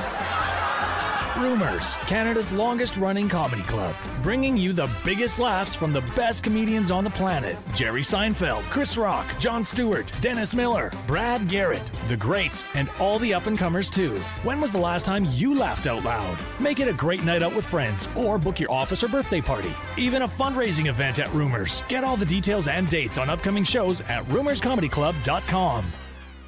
Hi, Ez. A strange question for you. But why are you lying on the ground being crushed by a piano?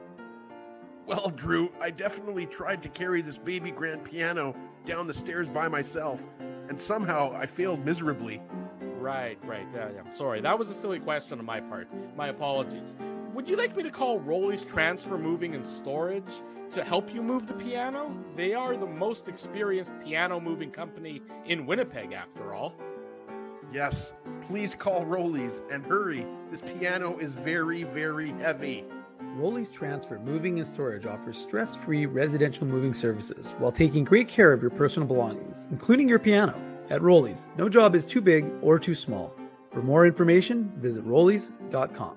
Hi, it's Drew from Illegal Curve here. Selling your home can be stressful, but it wasn't for me. Thanks to my friends at Zappia Group Realty, they made the process so easy. My home sold within 48 hours and with multiple offers. Zappia Group Realty took care of everything with their exquisite customer service and attention to detail. If you want to sell your home for more in less time, get started by talking to Frank and Mauro Zappia of Zappia Group Realty. Online at zappiagroup.com.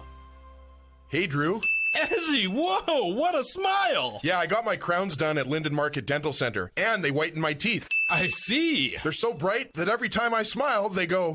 We have hockey tonight. Do you have a mouth guard to protect those pearly whites? I sure do. Whoa, they even ting through the mouth guard. Linden Market Dental Center covers all your dental needs from restorative to cosmetic dentistry and will fit you with a sports guard for that active lifestyle. 877 Waverley, see lindenmarketdental.com. Boston Pizza harnessed Fanalytics to help optimize no look dipping. Ooh, making adjustments so you can stay focused on the game. The playoffs at Boston Pizza, powered by Fanalytics.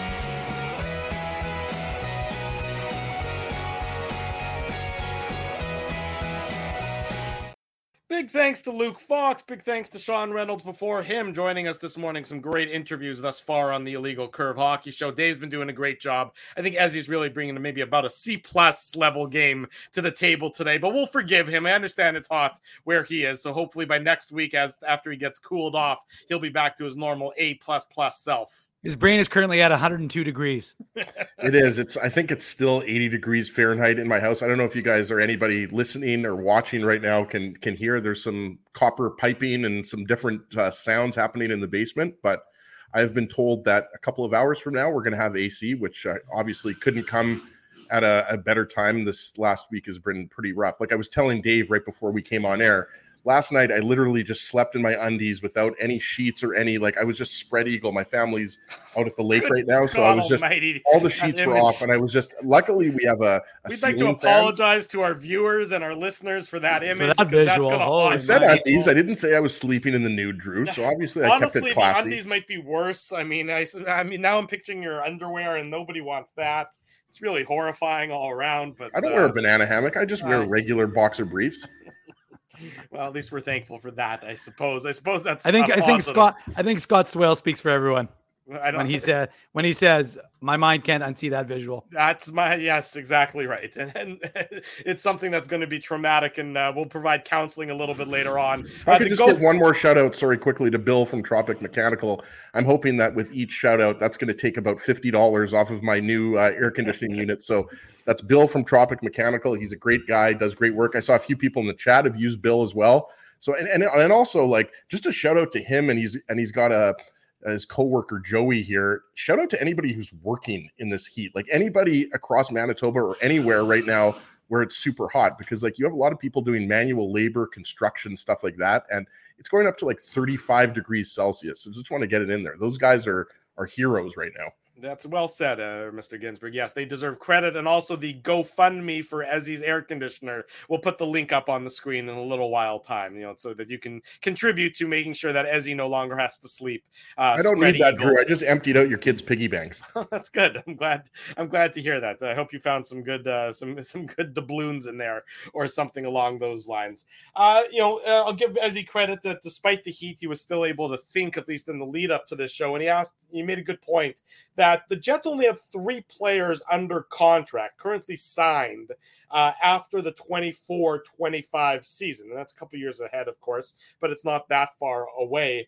Uh, and that's Kyle Connor, Josh Morrissey, and, and Adam Lowry. They're the only players that are still going to be uh, under contract to the Jets a few years from now. Of course, the Jets can re-sign additional players, as we all well know, and some of those players that I haven't mentioned aren't going to be UFAs just yet, but they're not currently under contract. The question that Ezzy posed, and I think it's a worthwhile one to, to leap off with uh, on a conversation, is how important as the Jets retool presumably retool their roster this offseason and of course that is a, a significant presumption is you know how significant is it for the jets to get players back who are either under a long-term contract or are under team control for a number of years. We know the Jets don't want to acquire somebody who's a year or 2 years away from free agency because of the likelihood i mean you can say likelihood really that they might just you know be in the same position a couple years from now where that player says they're not going to re-sign so how important is it that the jets are getting a player under control under team control with a number of years under contract as they're trying to figure out the moves that they make this offseason Yeah, I think it's very important. And, you know, I emailed that to you guys yesterday. And I have to be honest, like, it wasn't something that I'd been thinking about, you know, since last weekend's show. It, it basically came about because I forgot if Kyle Connor had two years left or three years left on his deal. And he mm-hmm. obviously has three years left on his deal. But Josh Morrissey, guys, is the only guy on the Jets who has more than three years left on his deal, right? Morrissey's got five years left on his deal, which I think at 6.25 million, I know Dave M would agree that's an absolute steal. I think you could ar- easily argue, you know, Morrissey's an $8 million a year defenseman, maybe even higher. But I just, I started to look at the, the contracts and, you know, you mentioned it, Drew, like two years from now, Connor Morrissey and Lowry are, are, are the only guys that are currently under contract. And obviously, like you're going to have Cole Perfetti, Dave, for example, in, in his second contract. So Perfetti's obviously going to be under contract. You're going to have Rutger McGroarty. He's going to play one more year at the University of Michigan, but we expect after two years, I think you boys would agree, and most people would agree, Rutger McGroarty is going to turn pro after one more year. So Rutger McGroarty is going to be on his entry level deal. Chaz Lucius is another guy. You're going to have him on his entry level deal because we expect, you know, two years from now, he's most likely going to be on the Jets roster, right, Dave? So I just think it's interesting when you look at it, like the Jets just don't really have a lot of guys and uh, under on long-term contracts. And you know, a a lot of the focus here in Winnipeg has been on Scheifele, Dubois, Hellebuyck, and Wheeler, and we expect you know at least one of those guys, if not a couple more, to be moved. Um, but it's just interesting because you have a lot of guys that only have two years left on their deals, and and those guys aren't talked about, right? Like I'm talking about Nik Ehlers, for example, who's got two years left at six million. He's going to need a new contract, and I think you expect him to get paid more. Neal Pionk, two years left in his contract. Nate Schmidt, Mason Appleton, and obviously Schmidt and Appleton are more depth players. Um, you know, compared to Ehlers, who's obviously you know one of your most talented wingers. But I, I think it's just interesting to consider that, right? So when you're talking about possible trades involving Hellebuyck or Scheifele or or Dubois, I think you have to get a guy who's kind of in that kind of 22 to 25 year age range, especially when you're talking about centers. And that's why I think Kenny Wiebe, our good friend, one of the guys that that he included in his article was Martin Necas, right? Who's a center, obviously, and I believe he's. Uh, I have to just check here. Yeah, he's 24 years old. I was going to say 23, but 24 four years old, so same age as Dubois. So I mm-hmm. think like, when you're talking about, and we have obviously no idea. Again, going that's what makes this off season so fascinating for the Jets, right, boys? is that we have no idea who's going to get traded first. Are, are there going to be three trades, four trades, zero trades? But you would have to think that the Jets are looking for a player who's already under a long term contract or a guy who you think, you know, after a year or two, when his current contract expires and he becomes an RFA, they would sign him. And obviously, you know, Marty Necas, Dave, that, you know, is, is a guy who applies there because he's got one year left on his deal. $3 million, by the way, is a great cap hit for Marty Necas, right? He's a really good player. Um, so I think it's really important. And it's just something, you know, I just thought it's not something that's talked about a lot. And and obviously, you know, that that's a that's a, a position of strength, I think, for the Jets when you're talking about, you know, some of these contracts that have become albatrosses, namely, you know, Blake Wheelers. But when you're talking about like a Neal Pionk, for example, I think Pionk is a great defenseman, but you could argue that, you know, that contract has not aged well. You know, he's making 5.8, 5.9 million dollars a year for two more years. And again, at the time, I think most people thought that was the right decision um, or Nate Schmidt. Again, I, like I love Nate Schmidt. I think he's one of the best characters on the team, Dave. And I'll let you mm. get in here because I'm rambling on, but I just think it's interesting, you know, to look at this at a macro level, right? Like mm-hmm. Morrissey long term, Connor three years, and he's going to get a raise. I think it's just interesting to to really consider. You know, not only do the Jets have these core four guys with one year left on their deal, but they really don't have a lot of players under contract after the 24 25 season. Well, and I think as just to further that thought, it really becomes a function of what does this team look like and what do you want this team to be? And if the Jets are, as you've said, looking to get guys who you can control for four to you know six, eight, seven, eight years, well, then you're going to be getting a younger team. You're going to be getting guys who are who are less established, and I guess that's the the direction you're going to go. Again, I'm somewhat on board right now in thinking that I really only believe I, I could see this Jets team, like I said, only trading Dubois, keeping Scheifele, keeping Hellebuyck. And if they do that, and then maybe dealing Wheeler when his contract's a little less impactful towards the trade deadline, depending on what happens, of course. But you know, maybe that, or you get rid of him earlier in the summer. But you know, but that would require you to trade away an asset with Wheeler or to buy him out, as Drew has talked about before. So really, the issue becomes: what does this team what is the plan for this team, Ezzy? And that's the overarching theme for all of this, right? Is what is Kevin Cheveldayoff's vision? We don't get it when we talk to him.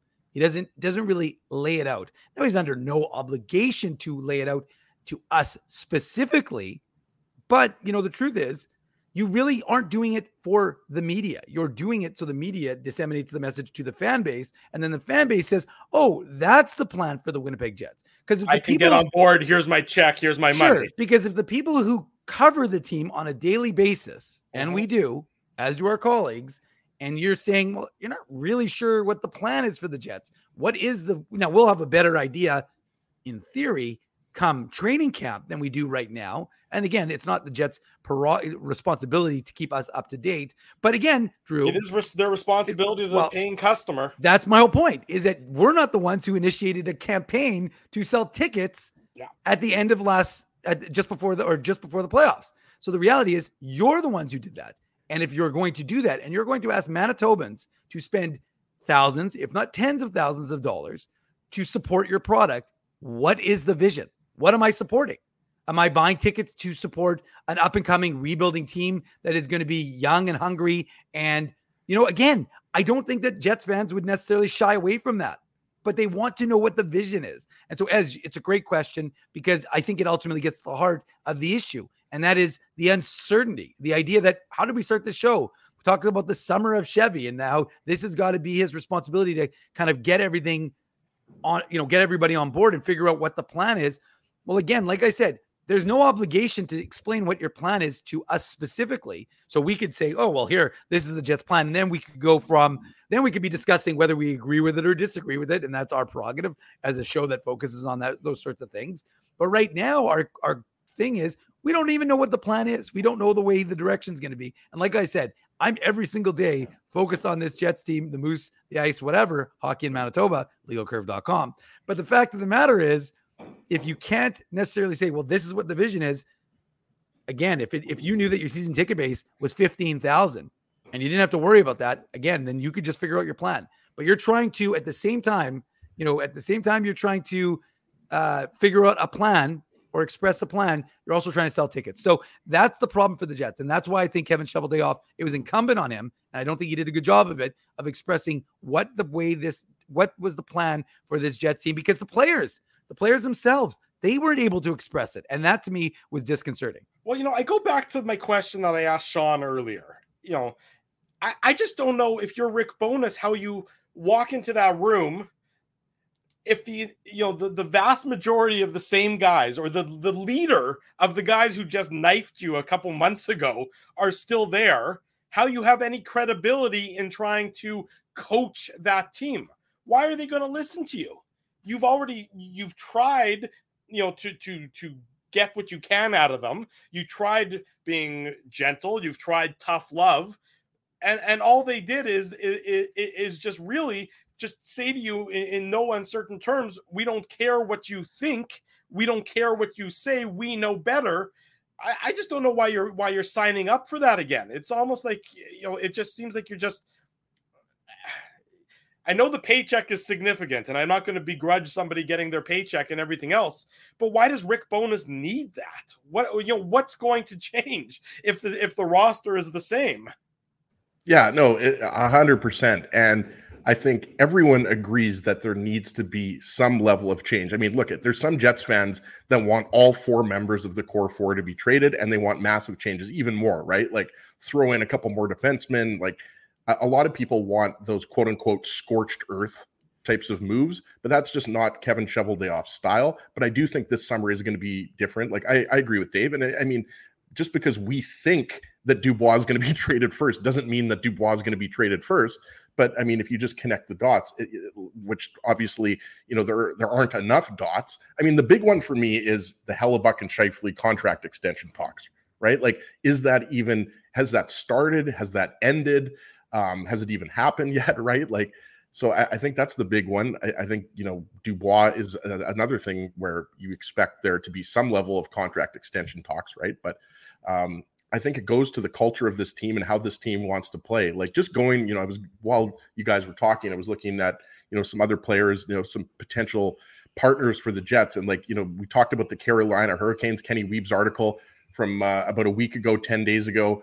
And another team that clearly needs a, a goaltender is the LA Kings, right? Like I, like I look at the LA Kings and I mean, they're not trading Anze Kopitar. I think you guys would agree Kopitar is going to most likely finish his career there. Mm-hmm. But you've got two centers in Quinton Byfield and Philip Danault, right? Like, so I'm not saying that you know Scheifele is going to be traded for Philip Danault or Pierre Luc Dubois is going to be traded for Philip Danault, but four years left at five and a half million dollars a year.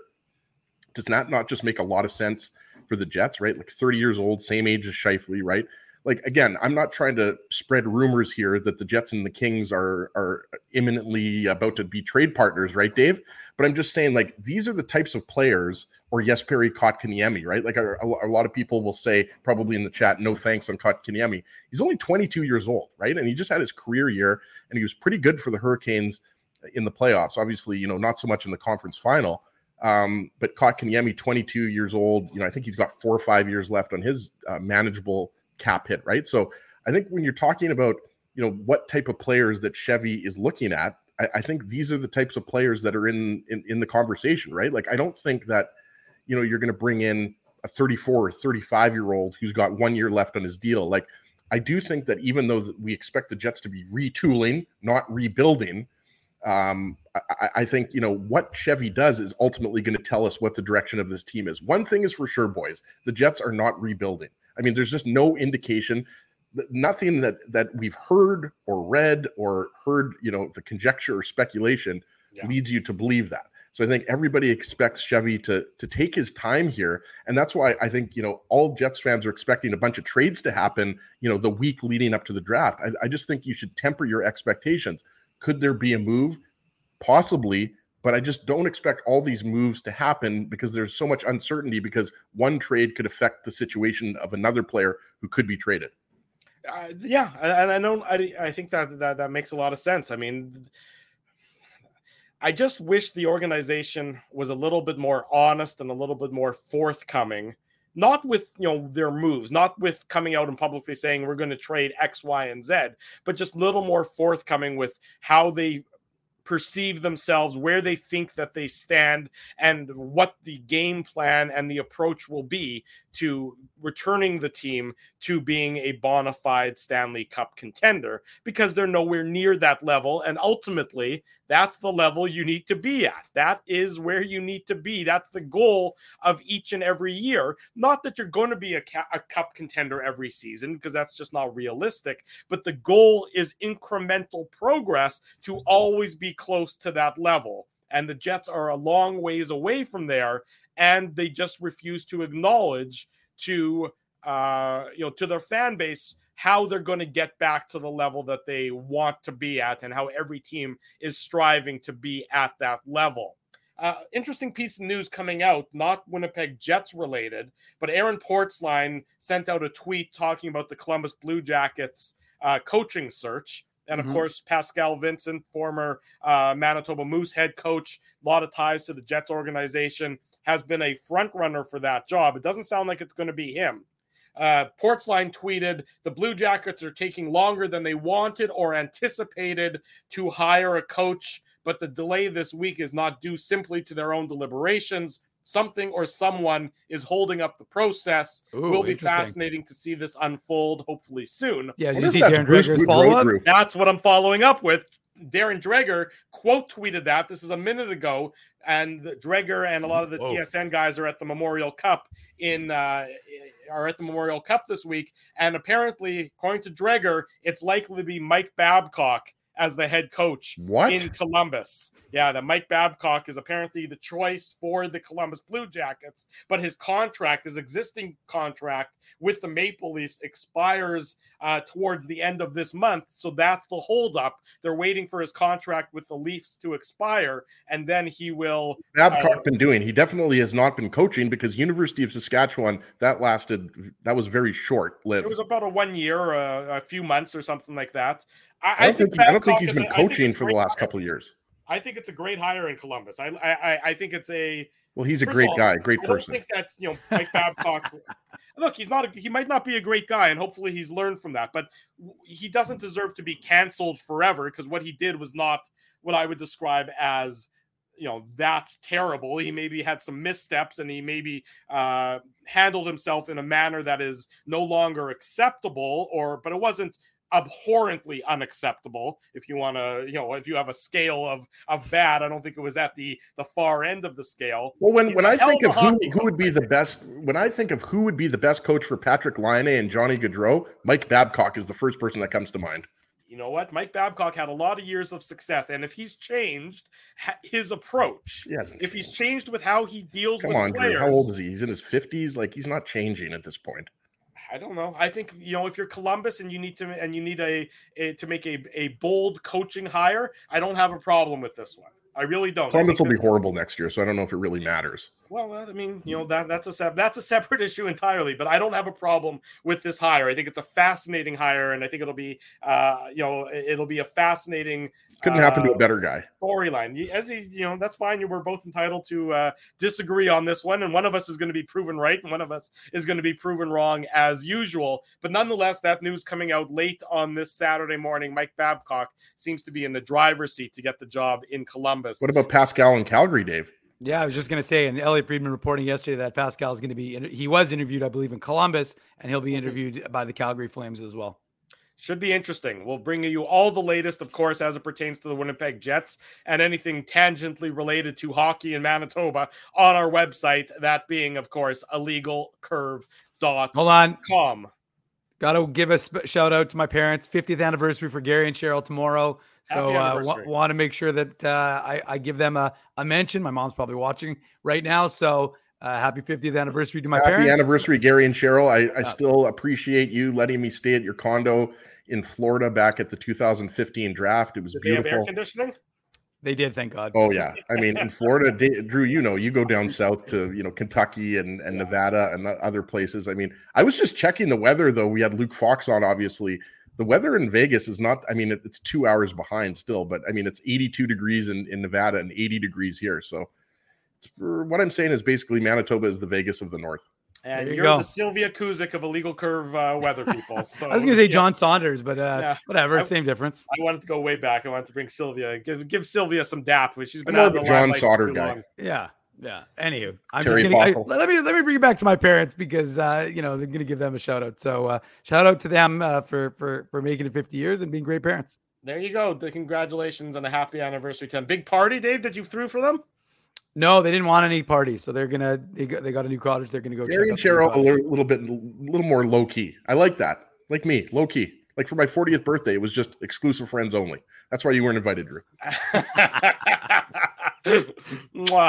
On that note, big thanks to Sean Reynolds. Big thanks to Luke Fox for joining us this morning on the Illegal Curve Hockey Show. Happy birthday to Lisa! It's my parents' anniversary. It's also her birthday. There you go. In case you missed any of the program, the instant replay available on our YouTube channel. The podcast will be up soon as well. We remind you, of course, to smash the like button, to subscribe to the YouTube channel, to subscribe to the podcast, and leave us feedback.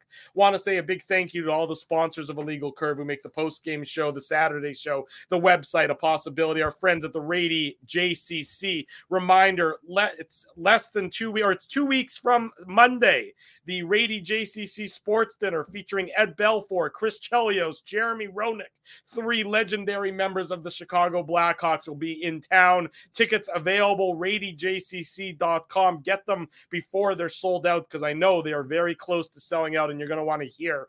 I mean, the idea of Roenick and Belfour and Chelios with a live mic, you know that's going to be an interesting night. So get your tickets for that. and the three right of us away. will be there, Drew. What's that? The three of us will be there. And we'll be there as well. Unlike can- unlike uh, you know a couple like what was it a couple of Tuesdays ago where we were Yeah. supposed to all be together and then we couldn't. It was just me as a single representative. People looked at me, but they were a little confused. They need all three of us standing beside each other, and it'll be like an official greet meet and greet. Well, the thing I'm most looking forward to is I'm going to be bringing one of my old Sherwood hockey sticks, and I'm just going to hand it to Chelios, and I'm going to uh, ask him to cross-check Drew in the back. So that's what I'm looking forward to.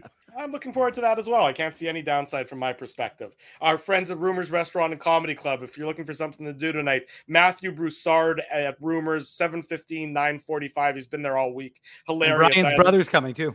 Uh, there you go. I had an opportunity to see him on Thursday night. So I highly recommend if you're staying in the city and you're looking for a nice air conditioned venue, Rumors Restaurant and Comedy Club should be that uh, destination. Our friends at Linden Market Dental Center, Zappia Group Realty, Betway, they're the title sponsor of the post game show. Tough Duck, Boston Pizza. Again, Big news on the Boston Pizza front. Just as soon as the NHL releases the schedule for next season, we'll have some big dates to announce that you can mark on your calendar to come see Illegal Curve live at Boston Pizza for the post game shows. Lots of spicy pierogi pizza coming up for us, right, boys? There you go. That's what we want. We want Ezzy with all the spice in his system. How could that be bad for anybody involved at all? Our friends at Seagram's, Rollies Transfer, Grid Park, and the Keg support these fine businesses because of their continued support of illegal curve. Also support hockey. Bill from Tropic Mechanical. I realize he's not an official sponsor sponsor yet, yet, um, but he's working in uh, you know, like we talked about, 30 degree heat right now. So again, big shout out to Bill from Tropic Mechanical for making sure that my family has air conditioning. There you go. Everybody stay hydrated, stay cool, have a great rest of your weekend. Whatever you're doing, stay safe. For Dave Minuk, for Ezra Ginsburg, I'm your host, Drew Mindell. If it's Saturday, it's the Illegal Curve Hockey Show. Thanks for listening to this broadcast from Illegal Curve Hockey. For more great Illegal Curve content, subscribe to the Illegal Curve YouTube channel, follow at Illegal Curve on Twitter, Facebook, and Instagram, and visit your online home for hockey in Winnipeg, illegalcurve.com.